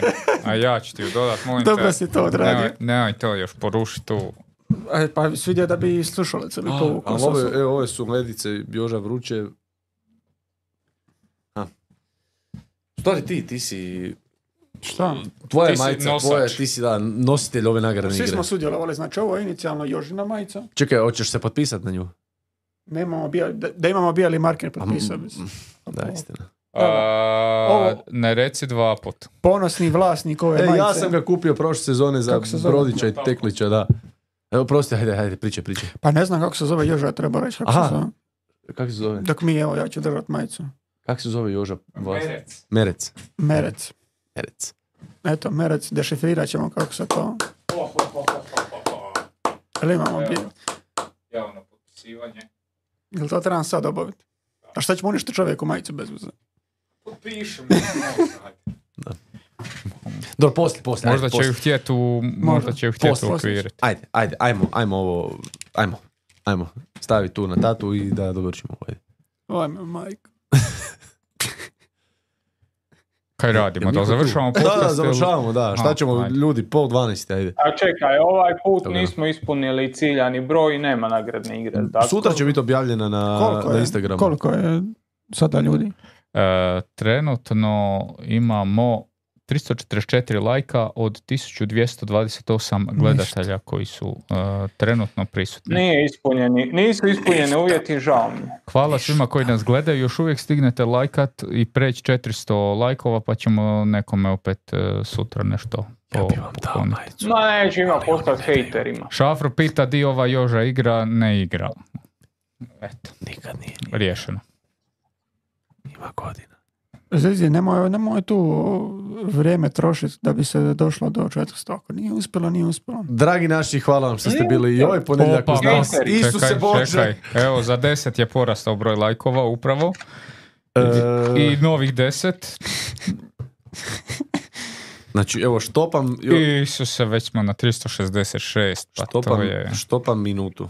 Ovo 370. svoje Evo, fali nam još 30 Na ovom lajkova da završimo. e, Ali koliko, koliko, koliko vrijeme? Minutu. Minu, Ajde, moramo nešto pričati, ajde. Evo, Sale, dobar čovjek pita, Jože, šta je bilo s ovim nestalim igračem? Čovjek, e, policija ga je pronašla, javio se predsjedniku Črnku, rekao da je dobro, da je proživio pakao u dva dana i da će to malo razjasniti u jednom trenutku i to je, to je otprilike to. Eto. 385 Stavit će post na lajkova. Instagram. 394, mislim da možemo krenuti sa, sa odjavom Andrija. Če- a šta smo rekli? 400. 399, da, Poštovani gledatelji, hvala što ste bili uz nas, ostanite dalje uz naš program, te vam želim udan ostatak večeri. 408, hvala.